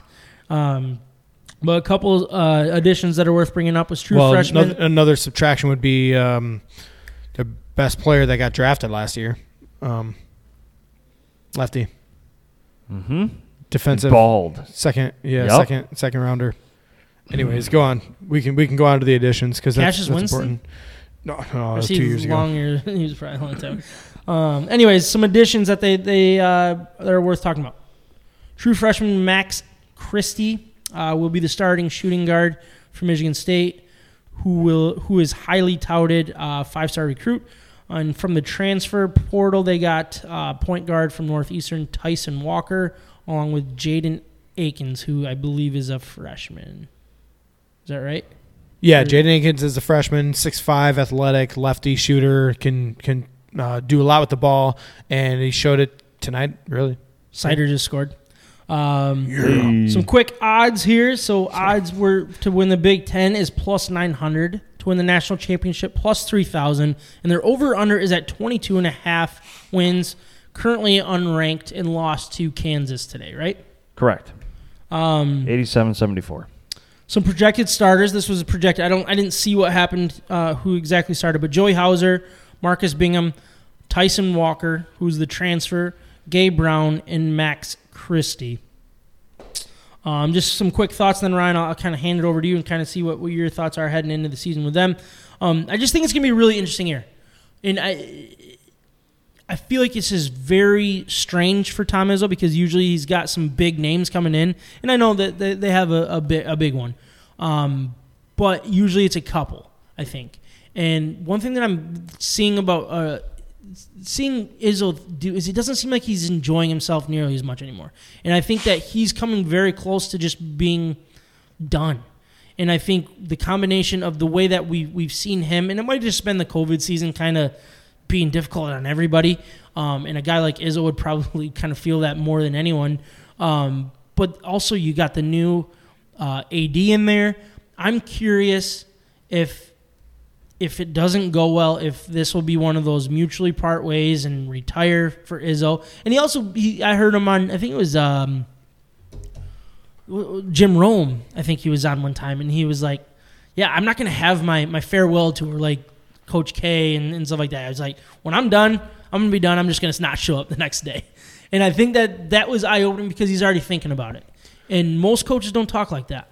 And for me, like, seeing the way that he's acted the last year and a half to two years, and if it doesn't go well, I could I could see a change here. I don't know if that's fair, but that's where I'm going to be really looking into this season and be like, all right, what is Izzo feeling? How is he? What is he saying?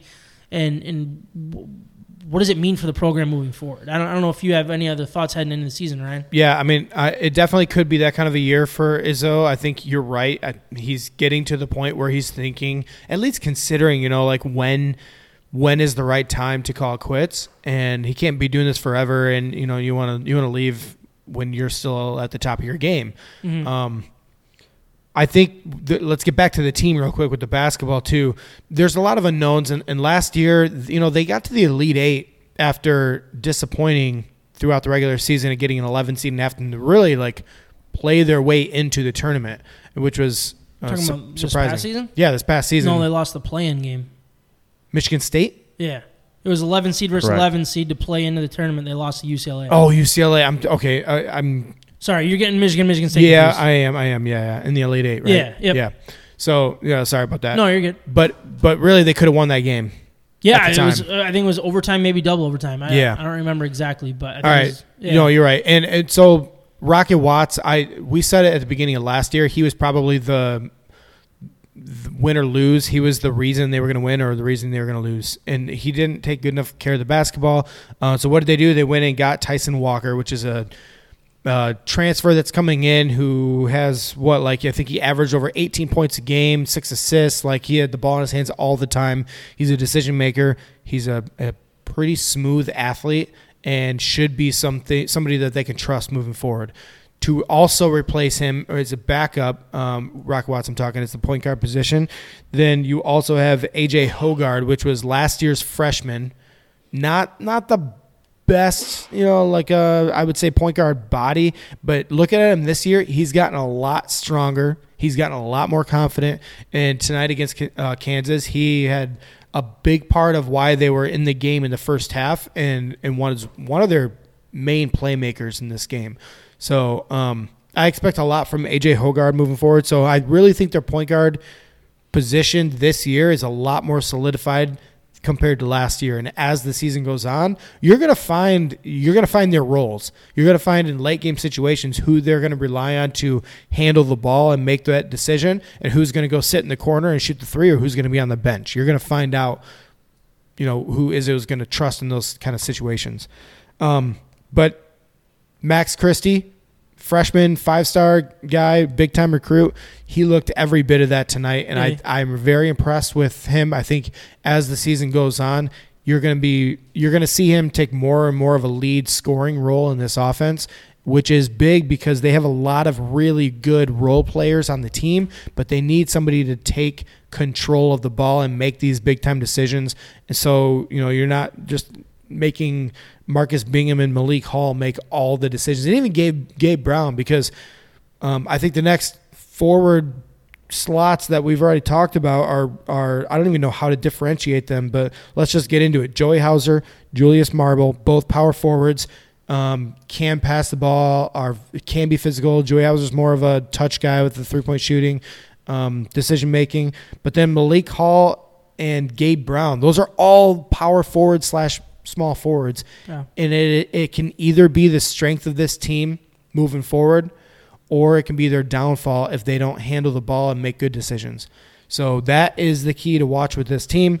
Again, I'm going to go through it. Gabe Brown, Malik Hall, Julius Marble, and Joey Hauser. It's a mix of big bodies that can that they're going to have the ball in their hands a lot this year, and they're going to rely on them to play center sometimes when Marcus Bingham is out. So. Yeah, so so let's get into some players and some categories that we always like to do for the preview. Um, you brought up Max Christie. I, I was going to put him as my breakout my breakout player here. Uh, I just think he's going to be a, a, a key.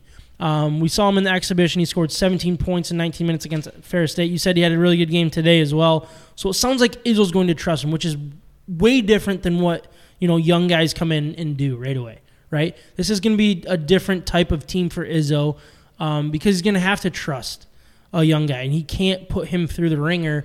And like like Izzo kind of likes to do early on, he's going to have to throw this guy to the wolves, and he's going to have to be a key piece early on. Otherwise, yeah. you're going to find yourself busting your butt just to kind of get in contention for the yeah, tournament. Yeah, I mean, here, we've right? seen it though. We've seen Jaren Jackson play early on That's as a true. freshman. We've yeah. seen we've seen. Um, but the, uh, but Christie's not to that level, is he? Well, I think he's more of like a Gary Harris type. Okay, where they do they're going to trust him. They're going to give him the ball. They're going to expect him to score. And the, as the season go on goes on, Gary Harris proved to be that kind of a guy. And I think Christie is hopefully up for the challenge. I think I think he is, but. Trusting freshmen is not something that Izzo is against. He has proven to be that guy in the past. What he will not do is trust his whole team to a group of freshmen. He okay. does not do that. All and right. and that's not the situation here. Tyson Walker, again, a transfer. Uh, Gabe Brown, Malik Hall, Marcus Bingham Junior These are veteran players Hauser for this. As well. Joey Hauser. Yeah. yeah, I mean, even yeah, um, with Julius Marble and and Sissoko, like these are these are veteran players that they're surrounding these few key freshmen uh, and second-year guys around, and I think it's a decent mix of players. I think they're better than people will give credit for at this point. Yeah, do you, would you say Christie's going to be kind of your breakout player, or do you kind of go a different way? I'm thinking either um, Gabe Brown or Marcus Bingham Junior, and I and I can't really decide. Gabe Brown is the freakiest of freak athletes on the yeah. team. He, I mean, he is really, really good. I think he, he can shoot it. He shot over forty percent of threes last year, but he only averaged like seven points. So yeah. it showed like the limited playing time that he had, but when he when he pulls the trigger, he is so effective and he's difficult to guard. So lefty, also just really hard to guard as a small forward, big body. But then Marcus Bingham Junior, he is the seven footer. I think he grew an inch or two.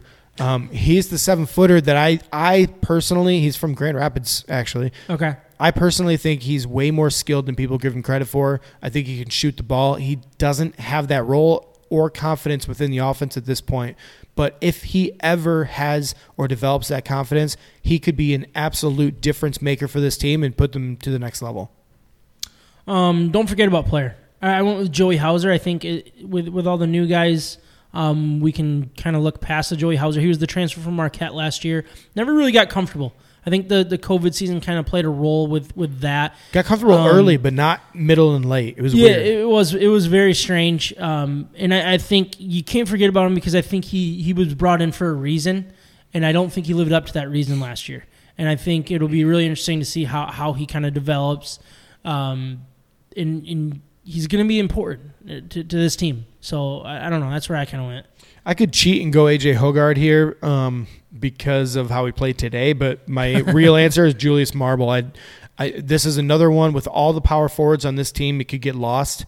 He is a big, strong dude. He's athletic, and, and I think he's underrated, um, and he's not even starting. Malik Hall was starting. So Julius Marble, I think, is going to play a key role for this team, and the more he gets playing time, I think he's – he's going to develop that confidence because he believes in himself, and you can see it on the court. His confidence is sky high. Yeah, rebound rebound players are tough one because sometimes you just don't have that guy that really fits the criteria. I think that fits more for, you know, N F L and, and N B A. Yeah. Or, sorry, not N B A, M L B.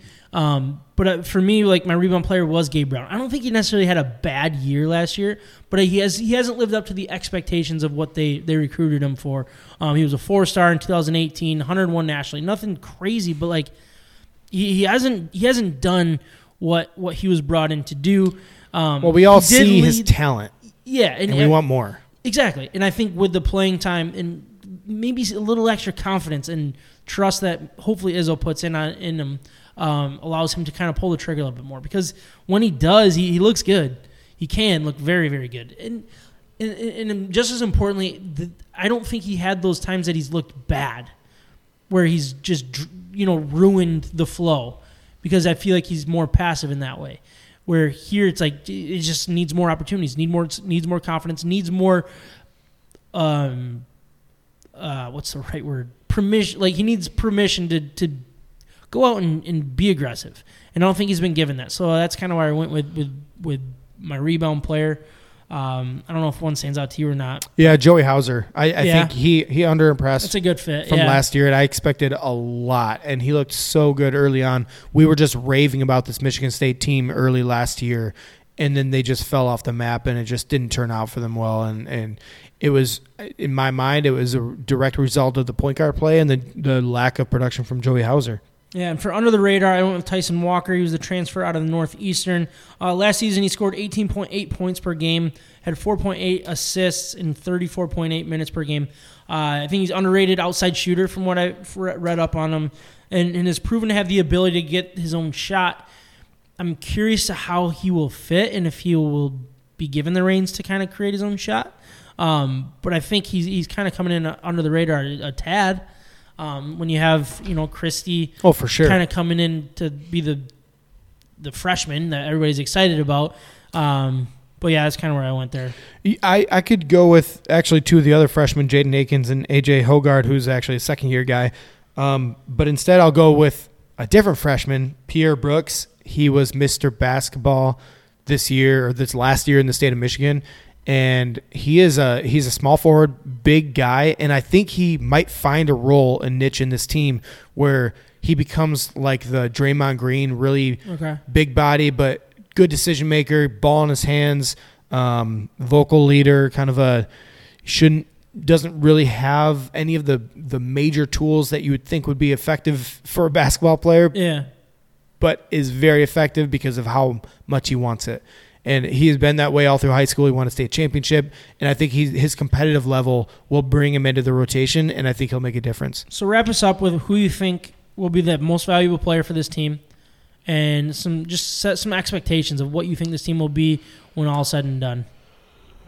I'm going to go with an underrated pick. This isn't who I think is going to be the best player, and maybe so I, that's I, so my I get own rid fault. Of dark horse M V P. Yeah, I finally get rid of the word dark horse. Now yep. you're gonna you're gonna follow the criteria. Correct. Yeah. No, I'm going to go dark oh, the, horse. You're going to go dark horse. Dark horse M V P. M V P A J. Hogard, point backup point guard. And okay. I know how dumb that sounds, but it, you can never have too many good players and good players controlling the ball and making decisions. And if he can be that guy, like I saw in the first half against Kansas today, um, he's gonna be he's gonna be a big difference maker for this team. And I don't know if he has the finishing ability, but he doesn't need to finish. He can just make the right decision. All right. And then, what are your expectations? I'm I'm expecting a team that is between, I would say, like probably right around like fifteen in the nation, just ranked fifteenth by the end of the year. And they, they're going to lose some games you think they should win in the Big Ten, but they're not going to be an easy out for any team. I think you're going to have to earn it against them. Which is um, a sign of, of good coaching. Yeah, well, and again, like if you look at their players, Marcus Bingham, seven foot, and then they've got a couple point guards. Everybody in between is six foot six to six foot nine. All right. And they're all big bodies, like can rebound and make decisions. Some can shoot, some can pound on low. Like you just don't know. Like they're they're going to be a tough out for everybody. They're they're going to absolutely dominate some teams based on their size, and then other teams you're going to be like, why do they have so many middle guys? They should they should be, you know, they're shorter than on this team. So it just depends on the matchups. It'll play a big role in this team. That makes sense. All right, so let's jump over to our our Michigan Michigan basketball here. Um, last year they expected. They exceeded preseason expectations that projected them to finish in the middle of the Big Ten, but ended up winning the regular season, earning the number one seed in the tournament, or a number one seed in the tournament, I should say, before losing to U C L A in the Elite Eight. Uh, they finished twenty-three and five overall, fourteen and three in the conference play. Um, heading into this season, they're ranked number six in the country and has them at over under twenty-seven wins with plus three thirty odds, which is tied with Purdue to win the Big Ten, and plus fourteen hundred to win the national championship, which I think was top five. Um, some subtractions that they have from last year was Isaiah Livers, Franz Wagner uh, to the uh, N B A. Mike Smith and Chauncey Brown also are gone. Some additions. McDonald's All-American in the in, uh, big man Musa Diabaté. Is that right? Uh, Diabaté. Forward Caleb Houston. In guard, Kobe Bufkin.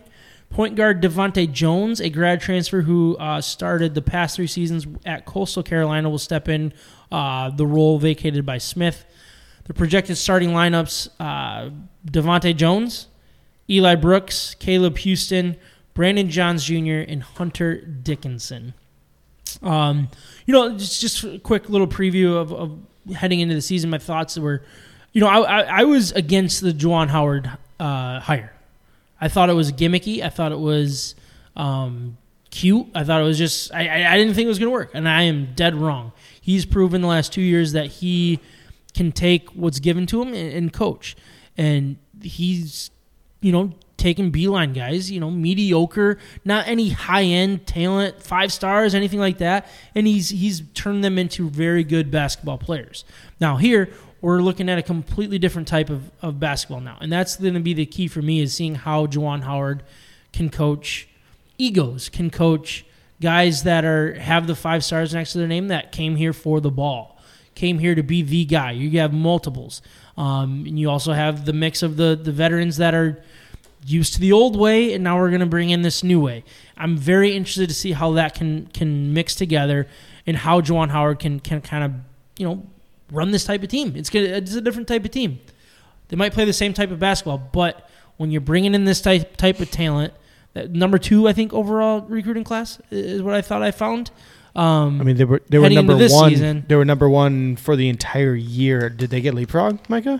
I, I think they were I, number I, one. From from what I read last night, it, they I think they finished number two. But oh, okay. There's also different recruiting, so who knows which one yeah. I was looking at. Yep, twenty-four seven um, versus E S P N. They all do it differently. Yeah, so I, I don't know. I think this is a whole new ball game, and he was the first to admit it.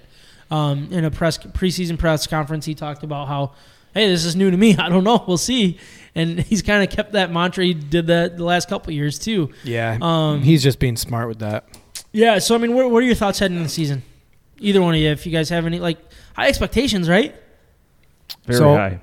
I, I think um, your question earlier when you were laying this out is, uh, you know, how do you manage this kind of, like, how do you coach this type of team with the new talent coming in, with this high of a recruit, recruiting class and everything? I think the way you do that is you have the veteran leadership that they have right now. I mean, Eli Brooks is somebody that, you know, a freshman coming in, is Eli Brooks going to be like a, a all-star level talent at in the N B A? No, probably not, but he will definitely earn your respect based on the way he plays and the way, you know, how long he's been there and the respect he's earned over the years.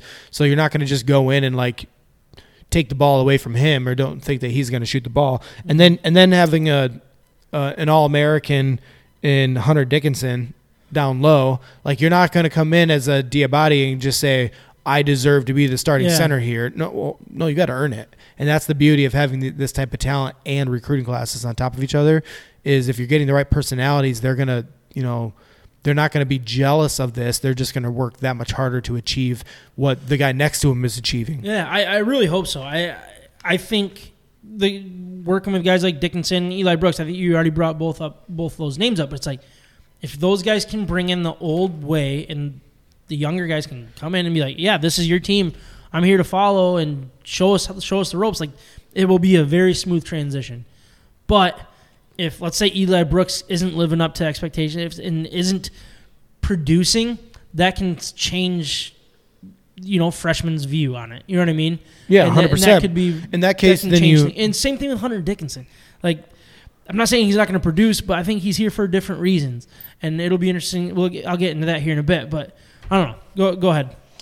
So I expect this team to be, like, this is a good mix right now, because Brandon Johns Junior, too, might be the most underrated player, so I'm going to bring his name up properly a little bit later, but he is one of the most underrated talents on this team. And the fact that he's going to be starting with the height and size that he has and the basketball ability to shoot the ball from the outside, score down low, rebound, uh, make good pass decisions, like, he has earned the playing time that he's going to get this year. And that just means, again, that the second group, these young players are going to have to step up. And maybe they're not one-and-dones. That's fine. These guys don't look yeah. like one-and-dones to me. Okay. So even though they got the number one or two recruit, recruited class in the country, th- these aren't guys that are just going to turn around and leave after one year and be the number one, number two overall draft pick, you know, you think that that's next year. Kind of gone. I feel like – No, it's not gone. No, no, no, no. no. We just haven't got that much talent in, in them coming out right now. Yeah, I mean, well, you look at last year, Cade Cunningham, Jalen Green, um, one, two, three, four, five, six at least were all one and dones. Were they? Yeah. Okay. The the first one uh, or non one and done guy is probably like Franz Wagner, okay. who was a two and done. All right. So no, that's not gone. But I'm just saying, like, these guys, I don't think they're the ones that are just going to be leaving for the lottery because they're not committed to the school. Like, you know, these are guys that might stick around for two, three years. Yeah. Yeah, and, and maybe not Caleb uh, Houston, Houston, maybe, but but we'll see. You know, like if he has a good, if he has an off shooting year, then he'll probably come back. If he has a great shooting year, he'll probably leave and be a top ten, fifteen pick. Yeah, so I had him slotted as as my breakout player, number ten recruit in the country, five star out of Florida, twenty-four seven sports. So obviously, when I I don't watch college or high school basketball, I'm I'm going to admit that right now. Come on, admit, man. So I'm going to tell you what twenty-four seven sport twenty-four seven sports says. Um, Houston is long and lean shooter who is an excellent low main. Maintenance prospect. What does that mean? Low maintenance. Like you don't have to change a shot. Is that is that what that means? No, he doesn't need the ball in his hands to oh, be okay. great. That's what I was hoping when I read that. But he's I didn't a team know if player. It was, okay, he's a team player who can sit on the outside, and then when the big guy gets doubled and he kicks it out to the corner, he's going to get a lot of points that way. Okay. They said he's a perfect stretch four with his size and skill level. What sets him apart from his peers is his feathery catch and shoot jump shot that he knocks down at an efficient rate. So, okay, me, I'm not I'm not the, the brightest basketball guy. I don't know if you guys know that about me or not. Really? When I hear featherly, or featherly catch and shoot jump shot, my brain went right to, like, Kevin Durant. Is that ah. – I'm, I'm not saying that's a that's what he plays like or anything like that, but that's what went to my head. Is that fair? Is that what that means? Uh, it, it's a little bit different, but – But I would say it's a decent comparison. Yeah. Okay. So this is a, this is a sharpshooter for sure. Um, he's going to be – he's probably the best freshman sharpshooter before any games are played that people would be expecting. Okay. He he does not need the ball in his hands, meaning that he's not going to just dribble and create his own shot like Kyrie Irving and make something happen out of nothing. Yeah. But he plays within the system. As he gets the ball – it is just like the most effortless shot you can you can imagine. Kevin Durant probably is a pretty good comparison there, even though the form isn't exactly the same. Um, but yeah, I mean he's he's gonna you're gonna he's gonna be three feet behind the three point line. You're gonna be like, oh man, that was that didn't look like he shot the ball at all. It looked okay. like he was shooting a free throw. You gotcha. Know?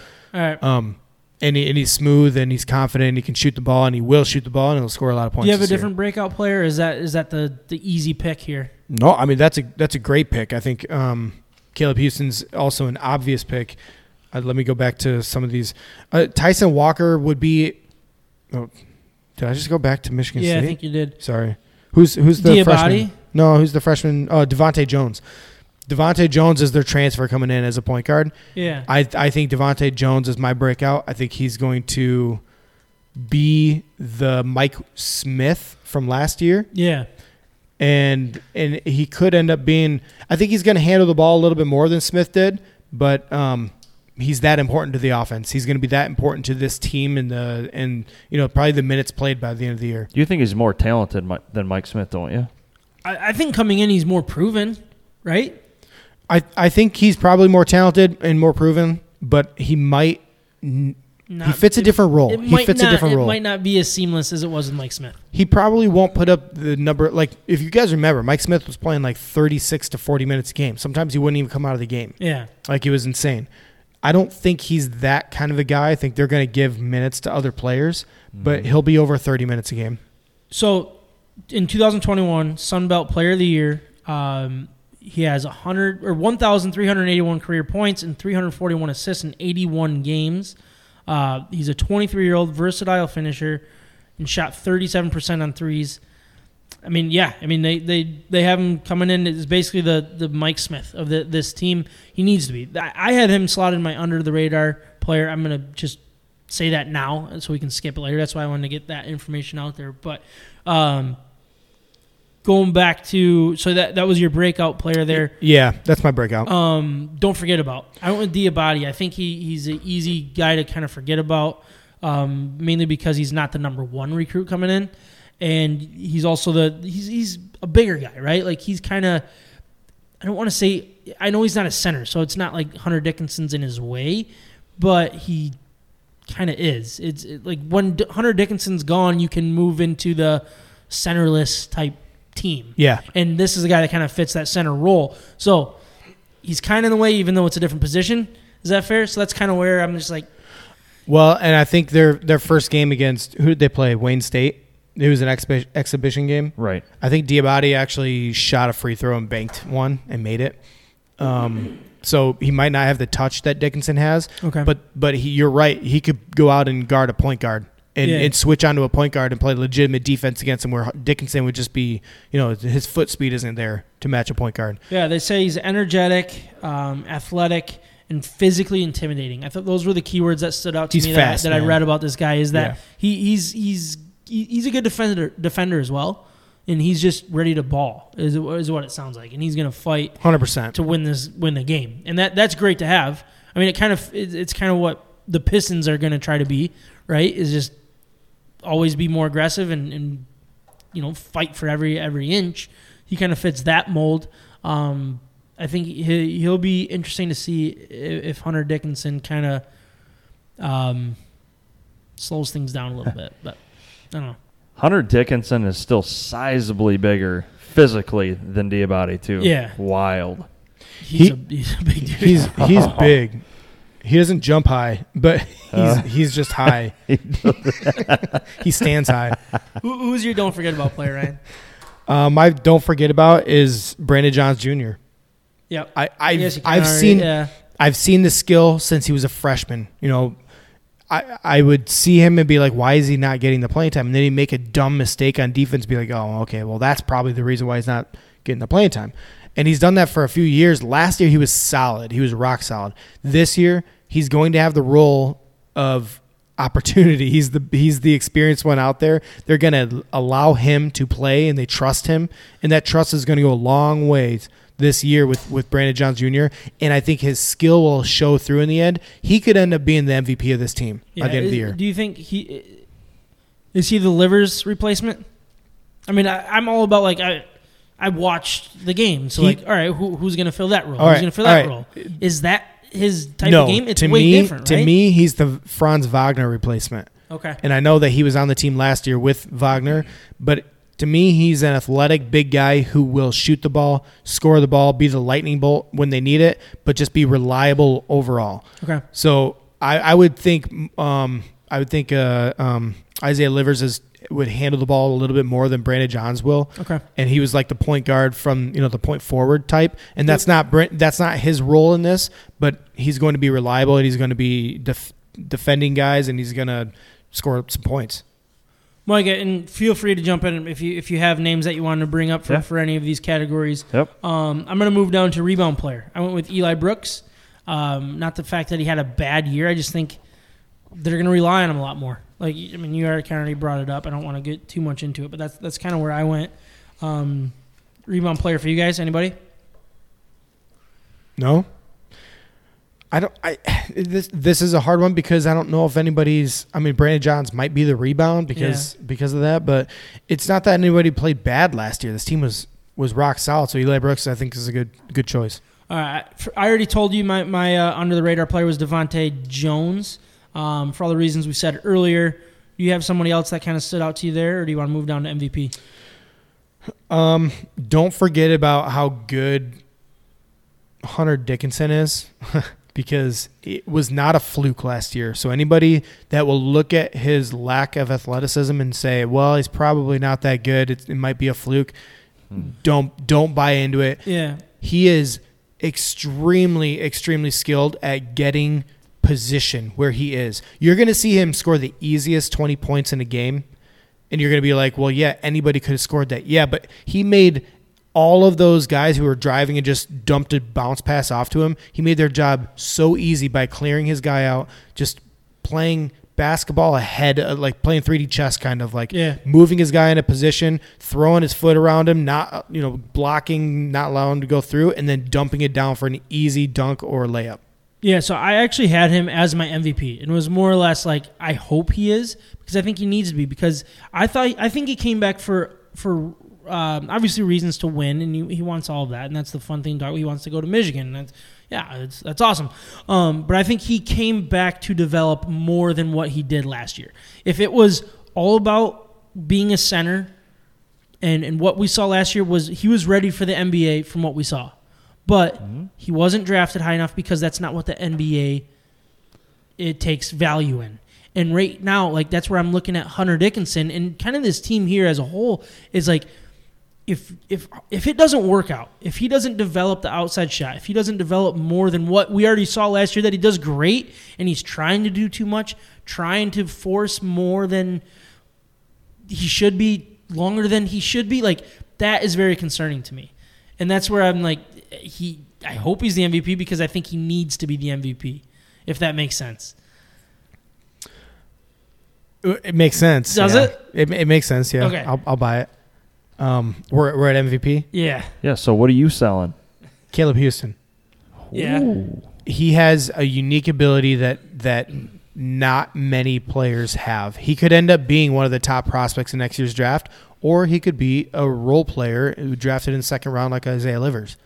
Yeah. And not, not to say Isaiah Livers wasn't there, but he might be forgotten in the end, or he could come out and just shoot the lights out, gain some crazy amount of confidence, and be like, hey, it turns out I am six foot seven, six foot eight, super athletic, but also a silky smooth runner and shooter and all this other stuff, and be dominant like a Kevin Durant. Like he honestly could do that. He's played in the past in his A A U game. He used to play with Scotty Barnes, who's was drafted fourth overall last year.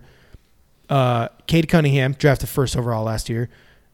Um, um, the second pick for the Golden State Warriors last year, Moses Moody, who was like the tenth or eleventh pick overall last year. Like these are the guys that he's always played second fiddle to because he was younger than them, but he was the young guy playing with all of those guys. So his talent level matched theirs, but he didn't have the role because he was younger. So just watch out for him.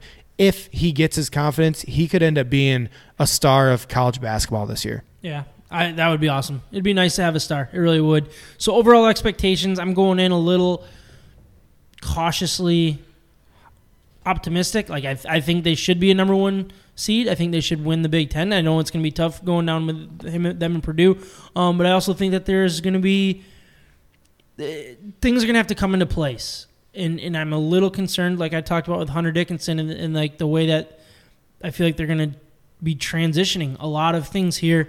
And it's not going to be a plug and replace type thing. It's it's a new. It's going to have to be a new type of basketball than what they've done the last couple of years, or last several years, I should say.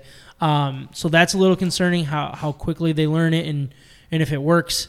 Um, but Ryan, overall, what, what do you think we should expect here as Michigan fans about this this basketball team? So they're ranked number six right now in the nation. Um, I would say that's about my expectations. I think they should battle. If they earn a number one overall seed in the, or a number one seed in the tournament come March, then I feel like that was a, an extremely successful season. I expect them to battle for that number one, two, three seed guaranteed. Um, and they're one of the top two best teams in the Big Ten. Yeah. Yeah. The only other team, like I think Purdue is a really, really complete, really good team in the Big Ten. Um, and I think it's between them and Michigan to see who's the best team. I, I hope they don't – I don't know. They might have a lower downside compared to last year because that because I, I think Isaiah Livers was very underrated for, on the team. We saw that in the tournament. So I think Isaiah Livers as a whole would keep them up to a certain level last year and not let them fall down. But I think their overall group of talent is probably more this year, so they have a higher upside. For sure. That makes sense. We got our picks, baby. For sure. For sure. Yes. Cool. Okay. betting hero dot com. Promo code M I Bets. If you're interested in the sports betting world, check it out. They'll give you the best promotions available. You can sign up for all of them and get a bunch of cool promos. Then you can shop around for all of the odds. We've talked to you about it before. If you have any questions, message us podcast. We'll, we'll talk you through it. We're nine months in, guys. Nine months in from this being legal, basically. So there's still plenty of money. They're trying to win. Isn't it you crazy over. That this is really the first year of football with, with sports betting here in Michigan? Yeah, it's crazy. It is so. crazy. Um, last week, Micah went two and six. Kyle three and five. Ryan five and three. I went four Ayo. and four. Mikey, you are leading the way right next to Kyle at thirty-seven and thirty-two. Ryan, you are two games back at thirty-five and thirty-four. I'm coming. And I'm three games behind you at thirty-two and thirty-seven. You guys were all wrong. It's starting to get a little closer here, which is fun. We want it to go close here. Or stay close, I should say. Per usual, we're going to start with Thursday night football. We actually got two Thursday night games. One is college, one is N F L. Well, obviously, we're, I, I hear N F L music, so we're sticking with N F L. We're Ravens at the Dolphins. Dolphins are plus seven and a half. Kyle is taking the Ravens. Micah, what are you doing? Give me Lamar and the Birds. Ryan, I'm not gonna overthink it. I'm going Ravens. Yeah, me too. I don't want to. I don't want to overthink it. That's a good word. Uh, Browns at the Patriots minus one and a half. Kyle's taking the Browns. Micah, this one I struggled with. Patriots yeah. are playing better ball, but I I can't bet against the Browns in nearly a pick'em game. I'm yeah. going Browns. Yeah, I, Ryan, go ahead. Browns. Yeah, I, I'm right there. I didn't take the Browns last week, and I'm ticked because I always uh. take the Browns. I didn't. No, I'm, I told I'm you guys. The Browns. I told you guys. Our last N F L game is the Lions at the Steelers. The Steelers are minus nine. Kyle's taking the Steelers. Michael. I hate taking the Steelers, but I'm taking the Steelers. Ryan. Yeah, they didn't play super well last, uh, what was it, just on Monday? Monday. Yeah, yeah but um, yeah, Lions are bad. I'm taking Steelers. I'm going to take the Lions. I think two, nine points is just too many. It is. That's, and that's the Lions fair. Come off the bye, and they're they're they're the, the Steelers are a team you can you can do that to. What do they got, three or four losses? Who, Steelers? Yeah. Uh, I'm not sure, honestly. Three, I think. I think they're five and three. Could be wrong. Yeah. I should have switched the music. What was I doing? That was really dumb. Ba-da-da. We're talking some college now. Ba-da-da. We got U N C at Pitt, and I'm not doing rankings. Is it Pitt? Was were they on your ranking there? Where, where were they at? You have uh, your, which poll? The, the the playoff one. You have it written down, don't you? Top twenty-five. I thought you wrote it all down. Well, I missed a few of them. I'm sorry. It's all right. No, way. Okay, as of, here, let's, let's go as Let's of stop and let's week. wait for the answer. Just pause a minute. All right, don't pause. No, I'm just kidding. All right, we, we don't need to worry. You do your thing. U N C at Pitt, minus six and a half. Kyle is taking Pitt. Michael, what are you doing here? Pittsburgh was twenty-five last week. What are they this week? I don't know. Oh. It. It's not there. Oh, all right. Sorry. No, you're good. I am going to go Pitt. Ryan. So, Sam Howell, right, against – who's the other dude? I'm trying to cut, get it right now. Oh, the, oh yeah, I don't know their quarterback's name. Pitts. I know that we're supposed to know his name. He's ah. Scott. He's Kenny Pickett. He's soaring up draft wise. Oh, he's soaring right now. So, Sam Howell versus Kenny Pickett. Maybe one of them a future line. We'll see. Um, Pitt's twenty-one. twenty-one. I will go with North Carolina. I still believe in this offense. I, I know I shouldn't. Their run game was dominating last time, but yeah, I don't know. I've, I've gone back and forth on this one. U N C worked out for me last week, uh, so I'm going to stick with it. I'm, I, I don't think I should. It's going to be like sixty-five to sixty-three or something. But sixty-one or six and a half it seems like defense. An awful lot for when you're going against U N C. Their offense, like you said, Ryan, it's yeah. clicking. I'm, I'm going to take. I'm going to take the points there. We got Oklahoma at Baylor, plus five and a half. Baylor lost last week. They're, were they on your in the rankings there? Did you see where they were? Yeah. Maybe just keep it up. Yep. Um, I'm definitely going to do that. Oklahoma at Baylor, plus five and a half. Baylor's thirteen. Kyle is taking Oklahoma. Michael, what are you doing here? Give me Baylor. Ryan. Oklahoma. I'm taking Baylor.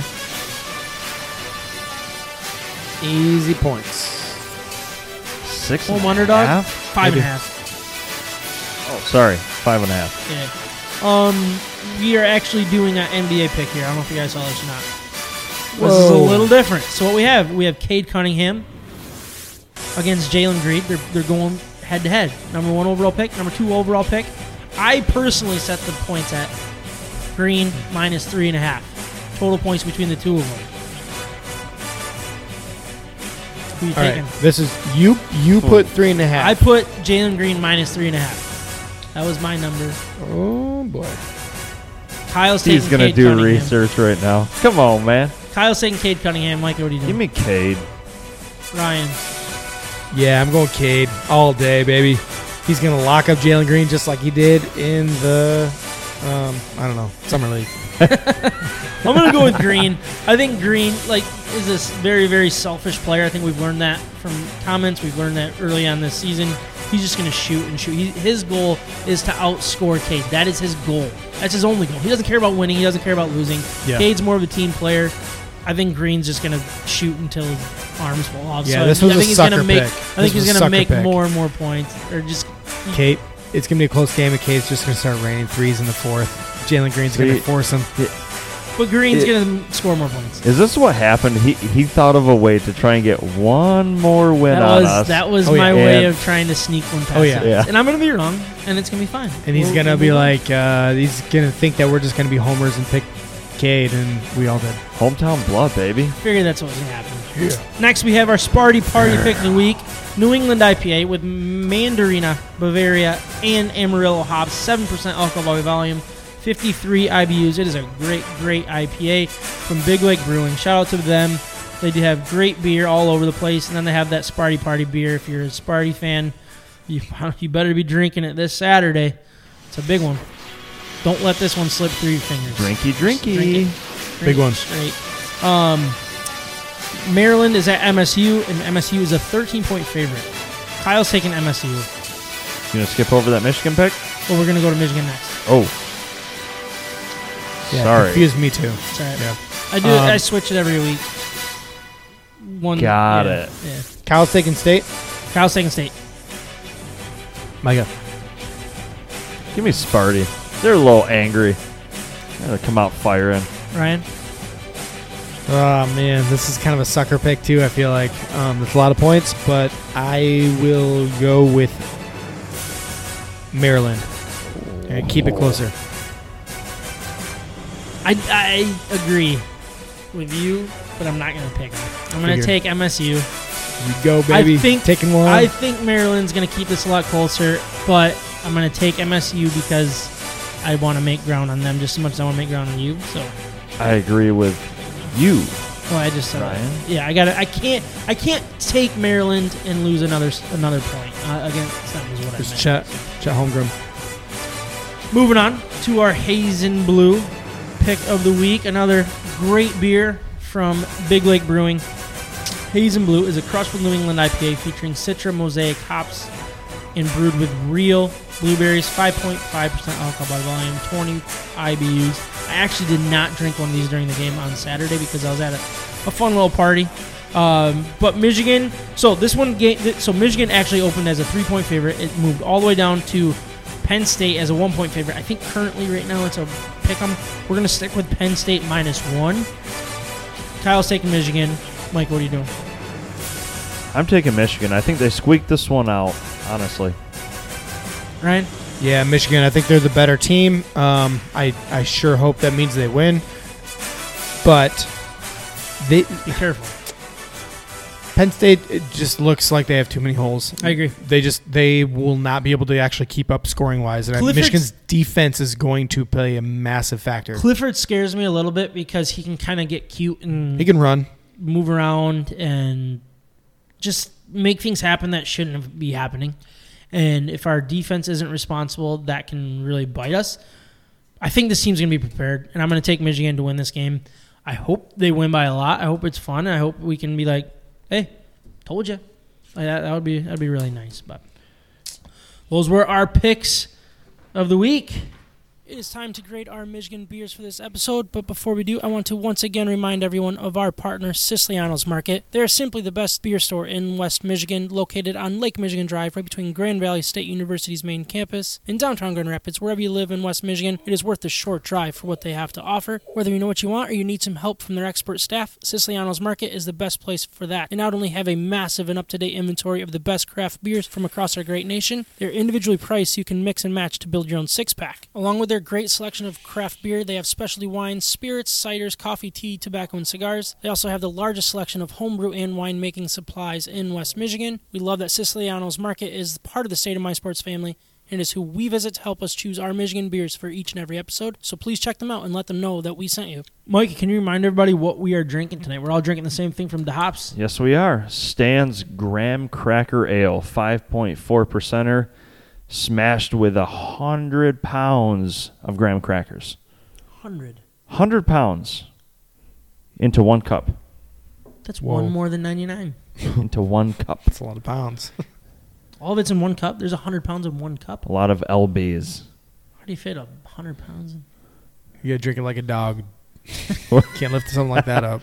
No, I thought it was really good, honestly. It was a good beer. The, the, it was sweet, I thought, from the graham cracker, but, I mean, they they said they're going graham cracker. They went graham cracker. Well, and it's just so well blended, I feel like, too. It is a really but, good beer.